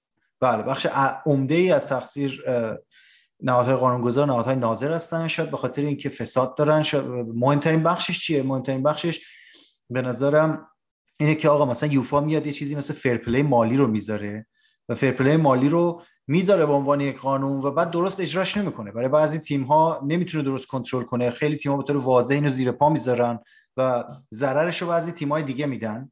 ضررش رو بعضی تیم های دیگه که اونقدر نفوذ اونقدری مالکانشون قدرتمند نیستن که جلوی یوفا در واقع در بیان و دور بزنن روی یوفا رو یا بخرن یوفا رو یا رو. به هر نحوی که سیتی و پاریس حالا سیتی رو که توی یوفا محروم شد توی CAS برگردوند رایو ولی پاریس می‌بینیم که وسط پروندهش یهو اصلا متوقف میشه. تیمایی مثل میلان اینتر روم اینا همه جریمه فرپلی مالی میدن. یوونتوس الان دچار مشکل مالی شد. تیمای ایتالیایی به طور کلی. این روند بخشیش هم مقصرش در واقع خود باشگاه هستن که در یک نقطه ای خیلی قبلتر از چیزی که الان ما یه اشتباهی که می‌کنیم اینه که بازی کوچکی رو فقط می‌بینیم. ما باید برگردیم خیلی عقبتر. ببینیم کجا باشگاه شروع کردن به خرج کردن. این پول کافی در نمیاد یه حرفیه. اینکه شما عادت داری به اینکه به اندازه که در میاری خرج نکنی بحث دیگه من میگم بخش عمده ای از چیزایی که اتفاق افتاده تو این فوتبال همین آقای پرس که الان هی پول کافی در نمیاد فوتبال پول کافی در نمیاره شما برید ته حرفاشو از نظر اقتصادی ببینی بعضی حرفا اصلا خنده‌داره یعنی هیچ بیسی نداره. آقا میاد میگه که اگه فوتبال تغییر نکنه بازیکنایی مثل امباپه و هالند رو نه تنها باشگاهی مثل رئال بلکه دیگه هیچ باشگاهی نمی‌تونه بخره. خاصه این حرف یعنی چی؟ یعنی چی امباپه حالا بازنشسته میشن قراردادشون تمام بشه با نه مسئله این نیست. مسئله این نیست که فوتبال به اندازه کافی پول در نمیاره. چرا؟ چون اگه فوتبال بنزی کافی پول در نیاره محصولی که در واقع توی مارکت فوتبال هست اینقدر گرون نمیشه خود به خود که این قیمت بازیکن حاصل تقاضا دیگه. اگه تقاضا نباشه که 100 میلیون دلار شما بدی برای هالند 150 میلیون لازم باشه بدی تقاضا نباشه قیمتش اینقدر بالا نمیره که. اگه هیچ تیمی نتونه بخره اون بازیکن مجبور با 30 میلیون بالاخره بره یه جای بازی کنه. مسئله اینه که یه جای این عدم تعادل رخ داده. یه سری پولای از یه جای اومده. اینا جلوشو نتونستن بگیرن. و باشگاه های همین آقاین پرز و غیره و غیره همین آنیلی و اینا بخشی از این مسئله بودن. آنیلی وقتی میره تیم یوونتوس 100 میلیون مگه برای کولوسفسکی پول نداده؟ شما پولی که در نیومده رو داری خرج می‌کنی بعد اعتراض می‌کنی آقا فوتبال پول کافی در نمیاره. این یه مقداری در واقع فریب مخاطب هست که آقا شما میای اول 100 میلیون 100 میلیون. هر فصلی بازیکن 100 میلیونی 120 میلیونی می‌خری. رونالدو رو می‌خری میاری. آقای پرز تیمش 100 میلیون پول گرت بیل میده. بارسلونا آقای این مدیر قبل لاپورتا که در واقع موافق اصلی سوپر لیگ بود. 160 میلیون پول کوتینیو میده. بعد میان میگن فوتبال پول کافی در نمیاره نه تنها پولی که اصلا به نظر من کلا قیمت بازیکن فوتبال گرونه و حتی تو مارکت فعلی هم این پول ها پول نیست که شما بخواد برای اون بازیکن بدی. یعنی که شما توانایی مدیریت سرمایه و هزینه باش درآمد هزینه باشگاهتون نداری در واقع این شکلی نمیشه که شما بزنی زیر میز بگی هیچ مشکلی نیست. اگه یه ساختاری پیشنهاد می‌کنی که پول بیشتری در میاره پول بهتری در میاره به اون راهی که گفتم راه درستش که هوادار در نظر گرفته بشه همه در نظر گرفته بشن. و حالا اینو من از همینجا وصل می‌کنم به سوال علی که جوابشو بدم. چه شکلی می‌تونه موافقت منو همراه داشته باشه؟ به این شکل اگر قرار این تغییر رخ بده یک به صورت شفاف همه چیزش روشن باشه. دو بخش غیر رقابتی بودنش حذف بشه. حالا به هر ترتیبی که ممکنه. به هی شما تو بحث اشاره می‌کنید که آقا چمپیونز لیگ سیستم غیر جذابیه. من اولا که این اصلا بحث دارم باش کی گفته سیستم غیر جذاب؟ اصلا کی گفته این سیستم لیگی که قراره این تیم‌ها هی با هم بازی کنن لزوما سیستم جذابتری از این باید لحاظ در نظر گرفته بشه شفاف بحث گذاشته بشه و به یک خرد جمعی در واقع در نهایت تصمیم بگیره. نه اینکه شما فقط جذابیتی که حالا قرار تو آمریکا ایجاد کنی هوا همون بحث هوادارایی که در خانه هستن هم باید همونقدر لذت ببرن. استادیوم ها باید پر بشه استادیوم ها خانگی تیم ها در واقع هویت باشگاه هاست. این مسائل یعنی اینکه آقا چه هر توی هر مسئله چه حدی از تغییر رخ بده باید در کنش و واکنش بین مالکین. سه تا زل اگه در نظر بگیریم.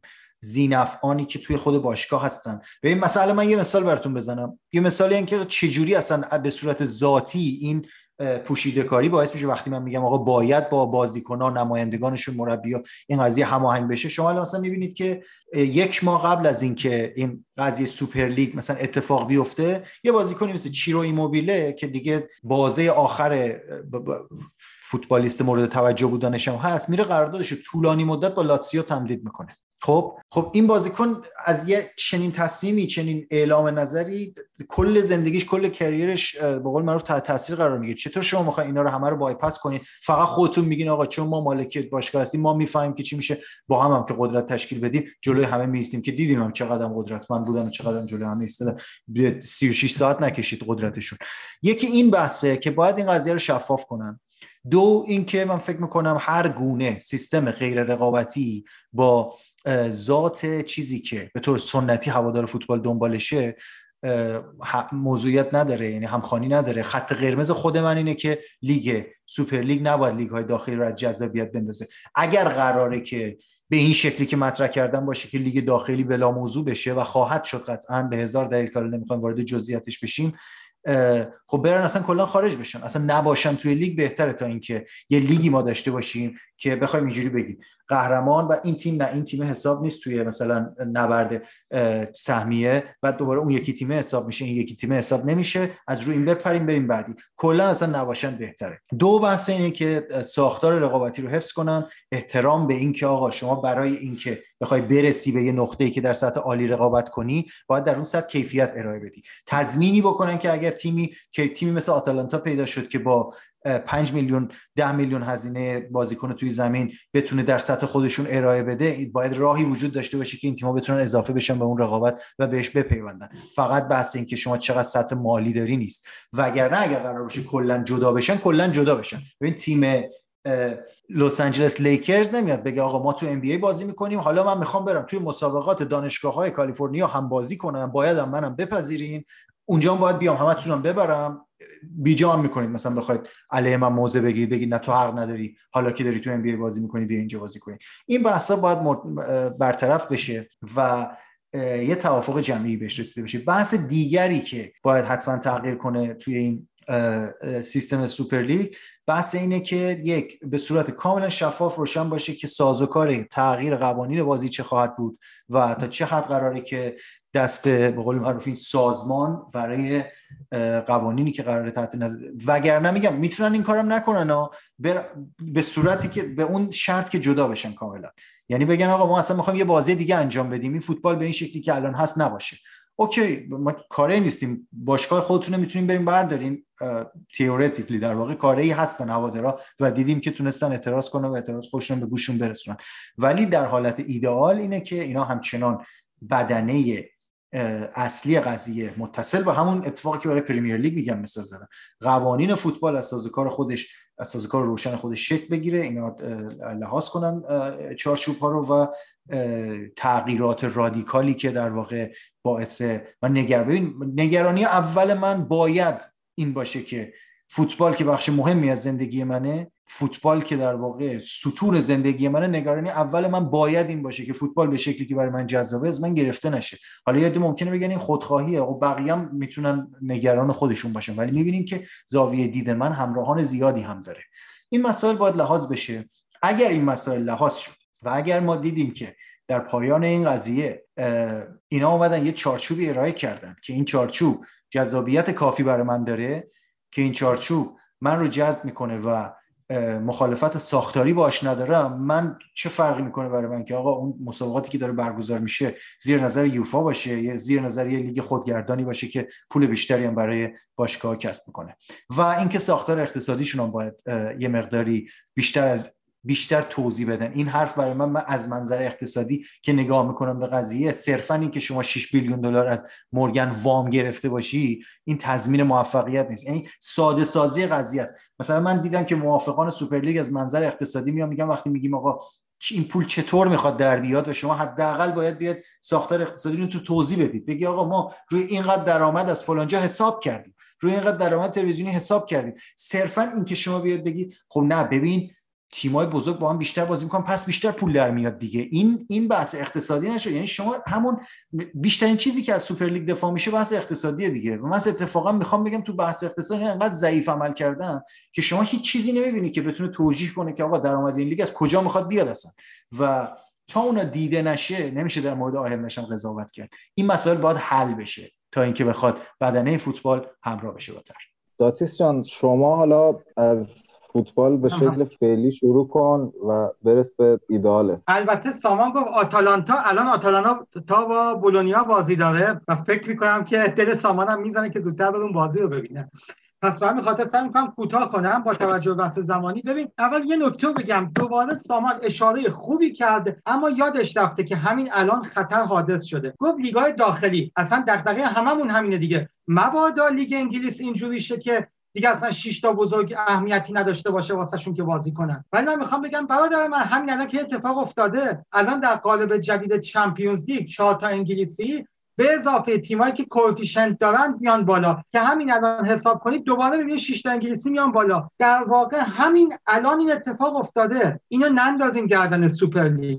ببین باز هم دارم اینو تکرار می‌کنم. ما مسئله این که یکی داره تغییر میده به سمت بدی و اون یکی در گذشته خوب نگه داشته نیست. هر دو دارن با هم دیگه و شتابان میرن به سمتی که بد بشه. فقط میگیم کدوم یکی قابل اصلاح تره پس بنابراین بگم این مشکلی که ما برای لیگای داخلی می‌بینیم همین الان اتفاق افتاده سامان جان. و اتفاقا منم نگران اون هستم. من هم مثل تو نگرانم و اتفاقا فکر می‌کنم پروژه سوپر لیگ پتانسیل این که اینو بتونه اصلاح کنه خیلی بیشتره. تا اون یوفایی که الان داره 36 لیگ و ما دقیقا می‌تونیم سال دیگه 6 تا انگلیسی داشته باشیم. به نظر تو با این کوفیشنتی که لحاظ میشه رو ضریب 5 ساله حداقل تا الان که من مطالعه کردم با چیزی که یوفا منتشر کرده همین اتفاق میفته پس این خودش یه مسئله. مسئله دوم گفتی رقابت و بعد غیر رقابتی. بازم با هم صد درصد هم نظریم. تنها تفاوتمون مصداق دوباره. آیا صرف رقابتی بودن رو صعود و سقوط تعیین می‌کنه؟ که خیلی هم جذابه. من خودم طرفدار این بخششم. اما می‌خوام زاویه دیگه رو نشونت بدم. آیا جذابیت بر سر دستاورد پول این جذابیت رو لحاظ نمی‌کنه؟ تو لیگ انگلیس اینو از خودت اولین بار فکر کنم 5 سال پیش یکی از نوشتار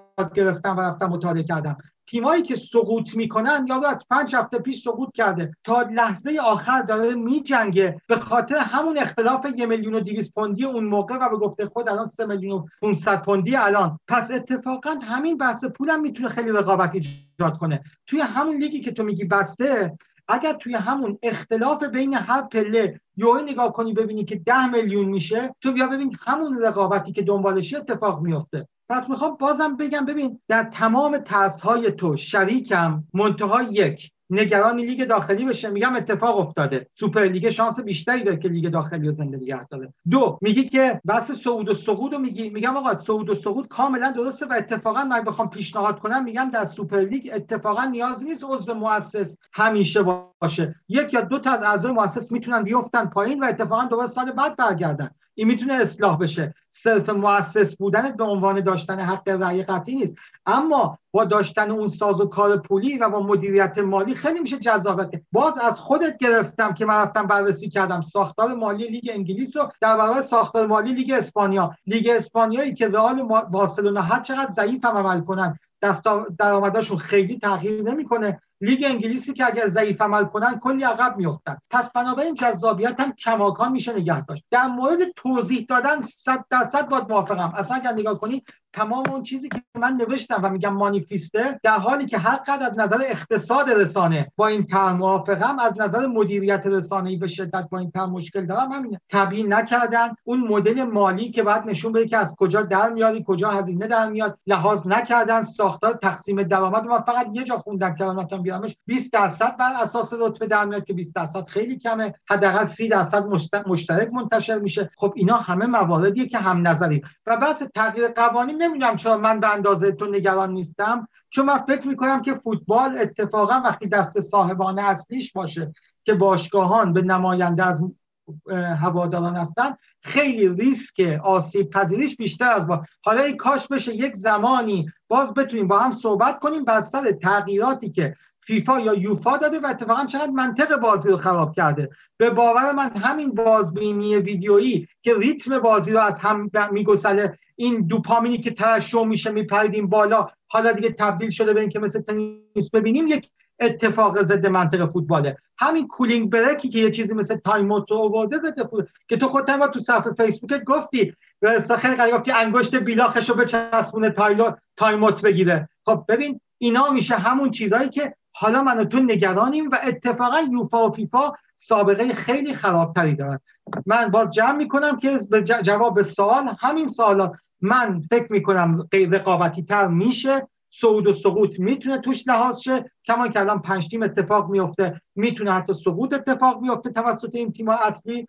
من فکر می‌کنم که با تنظیم مدل مالی و شکاف دادن سر رتبه ها اتفاق بیشتر میفته و من فکر می‌کنم این مدل سوئیسی شاید حتی بتونه توی سوپرلیگ اتفاق بیفته. به قول چون این نگرانی که ما مرتب ببینیم تیم‌های بزرگ با هم انجام بشه حتی می‌تونه اینجوری هم لحاظ چون من یه محاسبه کردم فکر کنم الان 70 تا بازی فقط مثلا تو لیگ برتر و سوپرلیگ اتفاق میفته واسه تیم‌ها که خیلی زیاده 70 تا بازی. تازه اون FA و لیگ چیزم حساب نکردم. اینم عرض من. من می‌خوام به سوالات برسم چون یه از دوستان یه در حد چند ثانیه من فقط یک نکته خیلی مهمی که جا افتاد از بحثان بگم. ببین داتیس اینجا ما به نقطه می‌رسیم که دیگه قرار نیست هم دیگه رو قانع کنیم و توی این که حالا بحث مرغ بود یا تخم مرغ میشه دیگه که آقا خطر تغییراتی که اینا می‌خوان بیارن بیشتره یا خطر تغییراتی که فیفا الان داد فیفا و یوفا الان دادن. پس این بحث رو هم اینجا می‌ذاریم. کسایی که میشنون در واقع قضاوت کنن. فقط یه نکته که خیلی مهمی که از بحثای من جا افتاد این بود که آقا ببین تو بحث این که فوتبال بنزه کافی پول در نمیاره یه اشاره کردم ولی بعد بحث منحرف شد. می‌بینیم که فوتبال خوب داره پول در میاره دیگه. همون مثال لیگ انگلیسی که می‌زنیم می‌بینیم که فوتبال خیلی خوب داره پول در میاره کاملا در حدی پول در میاره که باشگاه ها هزینه هاشونو میدن و سودآور هم هستن. یعنی در واقع دیگه خب اگه یه بنگاه اقتصادی همینه دیگه. بنگاه اقتصادی باید هزینه هاشو بده. هزینه های گذافی که کلانی که اداره باشگاه فوتبال الان دارن. مشکل قضیه چی بود؟ مشکل قضیه باشگاه اسپانیایی در واقع دو تا باشگاه اصلیشون یعنی رئال بارسا هستن که سالهاست دارن روی کردیت خرج می‌کنن و مدام بدهی روی بدهی هم باش نمی‌کنن. و همونطوری که گفتم به اونا اشاره کردم که چه جوری پول نداشته رو خرج کردن چه جوری نیم بیلیون به لیونل مسی حقوق دادن برای اینکه و نتونستن به ازاش بنزی کافی پول در بیارن و رسیدن به اینجا. وضع بدتر و باشگاه ایتالیایی دارن که حتی یه استادیوم از خودشون ندارن خب؟ و حالا با این بحث که از فوتبال پول در میارن می‌خوام فقط می‌خواستم یه اشاره به این بکنم چون مخفول موند که چطور آنیلی گازیدیس و بقیه در واقع به سودای این سوپرلیگی که دیدیم حتی کوچکترین آمادگی براش نداشتن و بدون اقناع کردن و با بچگانه ترین شکل ممکن مطرحش کردن که اینطوری شکست بخوره در واقع با چوب دستی به جنگ یه ارتش رفته بودن و فکر می‌کردن می‌تونن برنده بشن. چطوری یه پروژه دیگر رو که می‌تونست خیلی پرامیسینگ باشه خیلی امیدوار کننده باشه برای فوتبال ایتالیا ناکام گذاشتن و اون پروژه بود که سی وی سی داشت پیشنهاد می‌داد که آقا بیاد لیگ فوتبال نه اینکه حق پخش تلویزیونی بگیره بلکه امتیاز لیگ فوتبال ایتالیا رو به صورت شراکتی با تیم ها بگیره و در واقع شریک لیگ ایتالیا بشه و سرمایه گذاری کنه. و سرمایه گذاریش بخشش توی مسیر ساختن استادیوم برای باشگاه بود. بخشش توی promote کردن حق پخش تلویزیونی در خارج از ایتالیا بود از جمله آمریکا. و تمام اینایی که من اینطوری می‌خوام جواب چون بخش عمده ای از جوابایی که به حرف من دادی این بود که آقا خیلی از ایرادایی که تو به سوپر لیگ می‌گیری تو ساختار فعلی هم وجود داره و تو ساختار فعلی هم انجام شده. منم می‌خوام اینو بگم که خیلی از چیزهایی که شما به عنوان ویژگی های سوپر feature این سوپر لیگ مطرح می‌کنید که حتما باید این شکلی بشه و حالا از ما می‌خوان یه سری چیزهایی رو فدا کنیم که اون اتفاق بیفته خیلی از اونها هم توی ساختار فعلی ممکنه انجام بشه. خیلی از اون پولایی که حرفشو می‌زنیم و ما هیچ وقت ریزش رو ندیدیم که چه جوری قراره تو سوپر لیگ در بیاد. خیلی از اون پولام تو ساختار فعلی به همین شکل در میاد کما اینکه تو انگلیس در اومده تو ایتالیا هم اگر به این پیشنهاد CVC گوش می‌دادن و این سرمایه گذاری اجازه می‌دادن که سرمایه گذاری که 14 تیم حداقل موافقش بودن و رأی موافق داده بودن و یه الان می‌فهمیم که چرا آنیلی زیاد تمایلی نداشت که پیش بره به خاطر اینکه فکر می‌کرد این سوپر لیگ به زودی اجرا میشه و در واقع CVC بود که آنیلی تیم های سوپرلیگی می‌خواستن یه بندی بذارن که CVC می‌خواست یه بندی بذاره که اگر سوپر لیگ اجرا شد این قرارداد کنسل بشه. اینا می‌خواستن نه CVC رو بیارن سرمایه گذاریشو بکنه. آخرش هم بگن آقا خدافظ شما ما رفتیم اینتر و یوونتوس و اینا رفتیم تو سوپر لیگ. این این قضیه کنسل شد و فکر کنم آسیب خیلی بزرگی به فوتبال ایتالیا خورد. اینم من می‌خواستم بگم. علی جان می‌تونی بری سراغ سوالت من یه جمله بگم فقط من که بسته بشه. من فقط دو تا چیز یادداشت کردم. یکی این که گفتی الان باشگاه دارن خوب در میان. حالا اینجا که خیلی بحثمون از منطق اقتصاد من باید فقط جواب بدم. فقط دو خط کوتاه میگم. یک من میگم نه الان بزرگتر شدن. به منطق اقتصادی من میگم مثل هر صنعتی می‌خواد رشد کنه تو میگی رشدش کافیه. این اتفاقا همون یک نقطه شاهین ترازوه. خیلی وقتا ما میگیم که می‌خوای یک استارتاپ یه شرکت تا چه حدی بزرگ شه؟ تو میگی همینقدر بزرگ شده کافیه. ممکنه چند درست تو اصلا بگیم ما می‌خوایم فوتبال رو همینقدر اروپایی نگه داریم. نمی‌خوام آمریکایی شه کما اینکه حالا لیگ برتر مثل NFL بزرگ شد. سوال اینجاست. آیا می‌خوایم بزرگتر شه یا نه؟ تو میگی به اندازه کافی پول در میاره. من میگم من نمی‌تونم این حرف رو بزنم. من اقتصادی که من خوندم میگه این رشد می‌تونه بکنه. این یه جمله. دومین جمله هم این که گفتی که تو میگی همین الان می‌تونه پول بیاره. من میگم بله. همونطور که دولت هم ممکنه تصمیم درست بگیره. اما معمولا به احتمال خیلی کمتری از بخش خصوصی این کارو می‌کنه.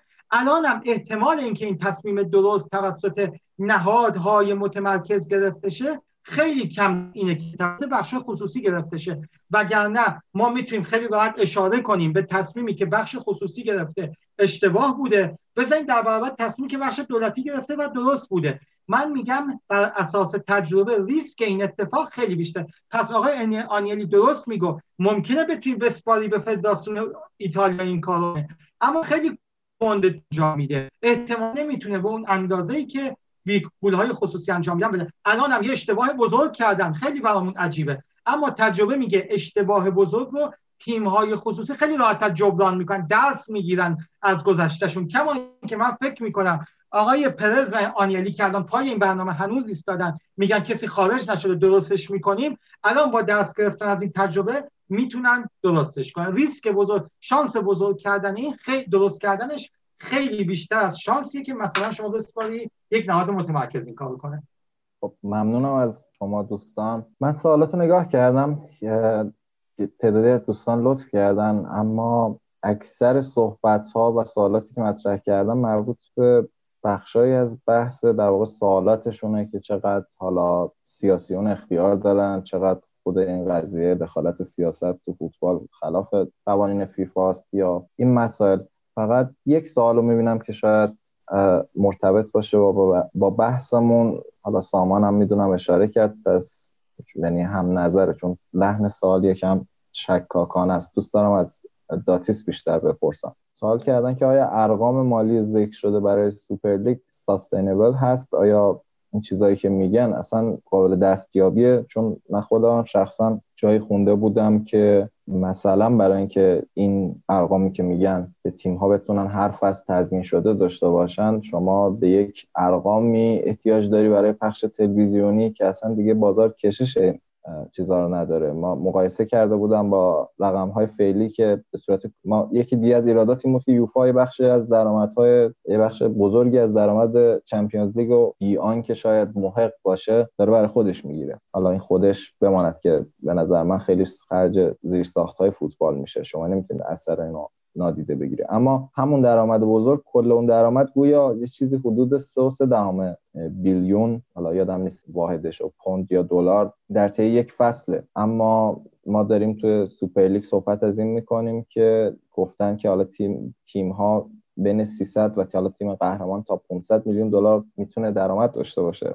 از داتیس چند شما می‌پرسم به نظر شما با دید اقتصادی که شما داری آیا اصلا چنین ارقامی ممکن هست؟ من اطلاعات کافی ندارم. این سوالی نیست که من بتونم جواب بدم. چون همونطور که سامان به درستی گفت ارقامی منتشر نشده که ما بخوایم باش حالا مثلا اون مدل مالی رو لحاظ کنیم.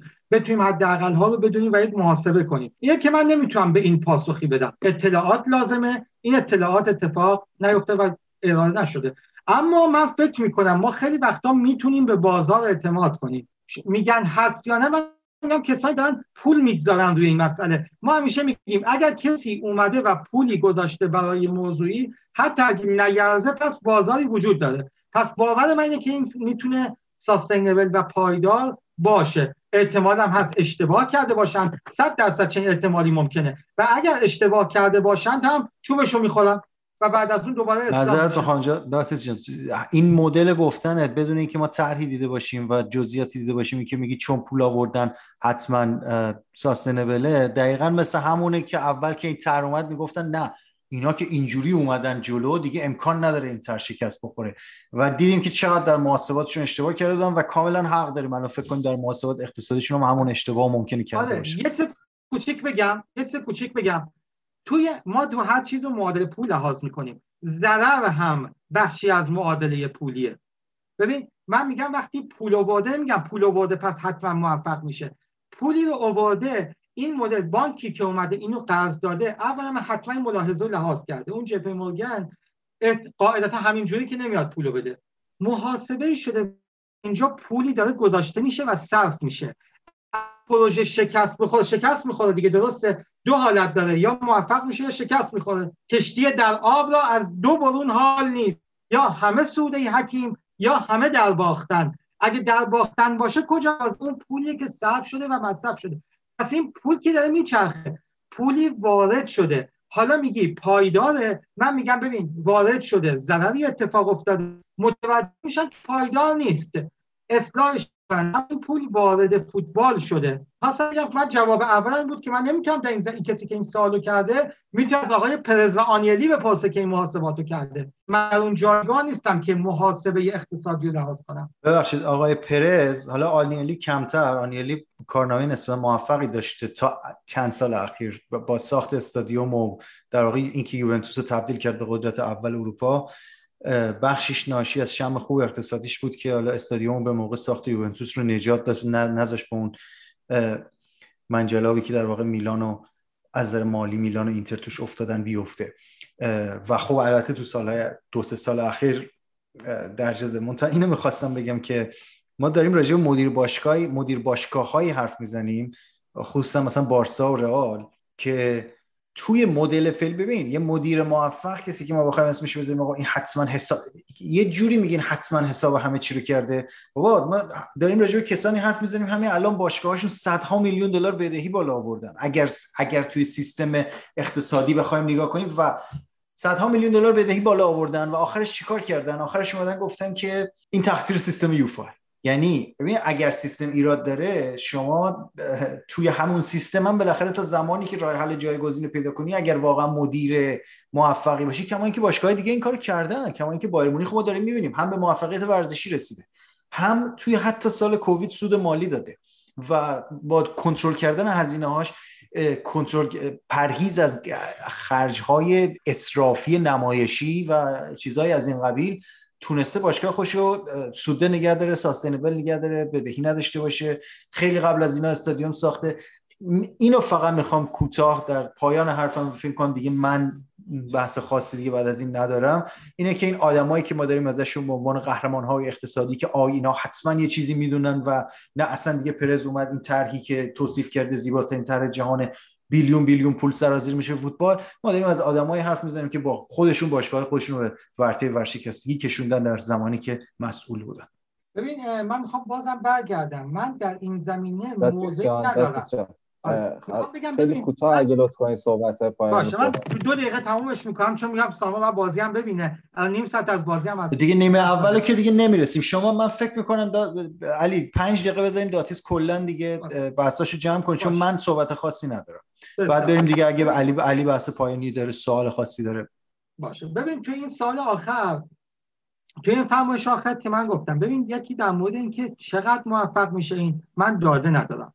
این کار یا اعتماد داری به صاحبان باشگاه و اشتباه نمی‌کنن. بازم میگم صد درصد ممکنه اشتباه کنن.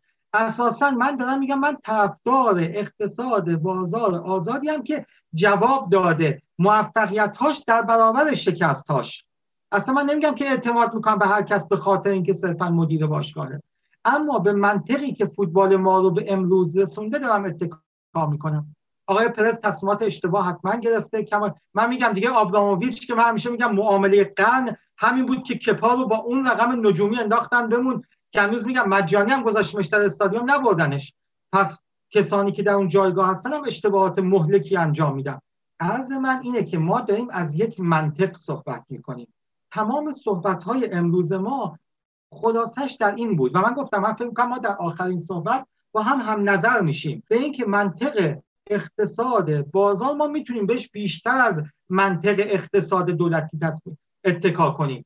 اقتصاد یوفا خوب جواب داد دیگه جواب نمیده.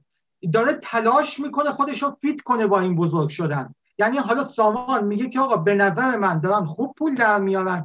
من میگم اگر خوب پول در میارن می‌تونه تو همین حالت بمونه. گفتی کی میگه چمپیونز لیگ الان جذاب نیست؟ اتفاقا میگم خیلی هم غیر جذاب نیست. خود من خیلی گروهی ها بر نمیانگیزتم واقعا. ولی بازم میشینم بازی ها رو نگاه می‌کنم. خیلی غیر جذاب نیست. اما سوال همینه. آیا همونطور که سامان میگه همینقدر که هست کافیه؟ من میگم نه. اگه همینقدر که هست کافی بود یوفا اینقدر دست و پا نمی‌زد بزرگتر شه با تغییرات جدید. یا تیمای کوچیک رو بیاره یا تیمایی که حتی اسمشون هم نمی‌شناسی باید جستجو کنی مال کدوم کشور رو وارد کنه و بیاد هزینه تحمیل کنه. بعد اگر پول در میارن OK پول در میارن. پس تو باید همینقدر نگهش داری. نباید سربار بهش اضافه کنی. مسئله اینجاست. ما یا باید یا یوفا باید به این نتیجه برسه که خیلی خوب. همونطور که سامان میگه به اندازه کافی پول در میارن. نمی‌خوایم هم فوتبال رو از اروپا خارج کنیم. نمی‌خوایم باب طبع مخاطب آمریکایی و چینیش کنیم. پس اگر اینطوره اجازه بدیم همونطور که نمیگیم بیشتر در بیاره که قیمت ها بالاتر نره هزینه سربار هم پس نباید تحمیل کنیم. اما شعار همگانی کردن فوتبال شعار دموکراتیزه کردن فوتبال شعار این که نمی‌دونم از لیتوانی و لتونی و نمی‌دونم فلانجا و همه بیان و بازی کنن پس نباید بیاید تحمیل کنی به تیما نباید تعداد بیشتری بازی بهشون بدی. الان تو فرمت جدید فکر کنم از 125 بازی به 225 بازی افزایش پیدا می‌کنه سامان. پس در واقع داره بار اضافی به تیم ها لحاظ میشه. ببین معادله اقتصادیه. من هیچ وقت نمیگم من فقط اقتصاد می‌بینم. اتفاقا من بیشتر از اقتصاد هنوز یک توادر فوتبالم. برمیگردم به نوجوانیم همش من در حال توپ خودم رو می‌بینم. یا یه توپی تو آسمون می‌خوام سر بزنم یا یه توپی دارم شوت می‌کنم. من هم درسته که حرفم الان منو به سمت اقتصاد سوق میده اما بیشتر از اون من یک هوادارم. به عنوان یک هوادار می‌خوام فوتبال زیبا ببینم. فوتبال وقتی که شما بار رو بارش بذاری آسیب دیدگی بی خود به بازیکن تحمیل شه رو بازی کوچیک. بازیکن تیم کوچیک وقتی میاد هیجان اینو داره با بازیکن بزرگ بازی می‌کنه. با هیجان میره شاید بزنه مصدومش کنه. اما دیگه اون اون تیم دیگه نمی‌تونه واسه من تو اون چند تا بازی جذابم حد اکثرشو بیاره. ببین دو طرف معادله با اون چیزی که تو میگی نمی‌خونه. یا باید یوفا و فیفا هم مثل همین صحبت تو بگه اوکی همینجا متوقف می‌کنیم فوتبالو. فوتبال به حد نهاییش رسیده. نه بار اضافی میاریم نه تیم‌های کوچیکی بیشتر بازی کنن.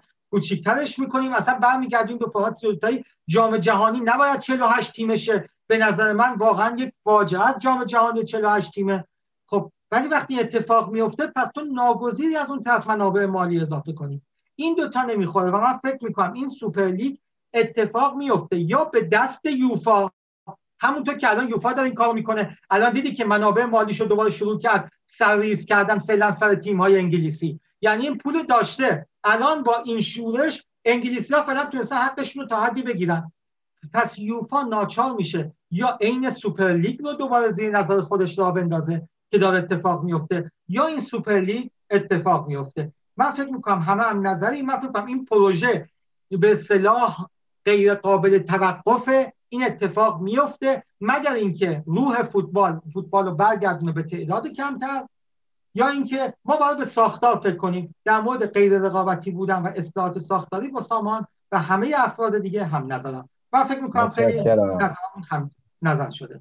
متشکرم. داتیس جان من وقتی شروع کردیم یه تخمینی از زمان بزنیم طبق تجربیات قدیمم همیشه فقط می‌خواستم انتظار این بود که بتونیم کمتر از دو برابر تخمین جمعش کنیم.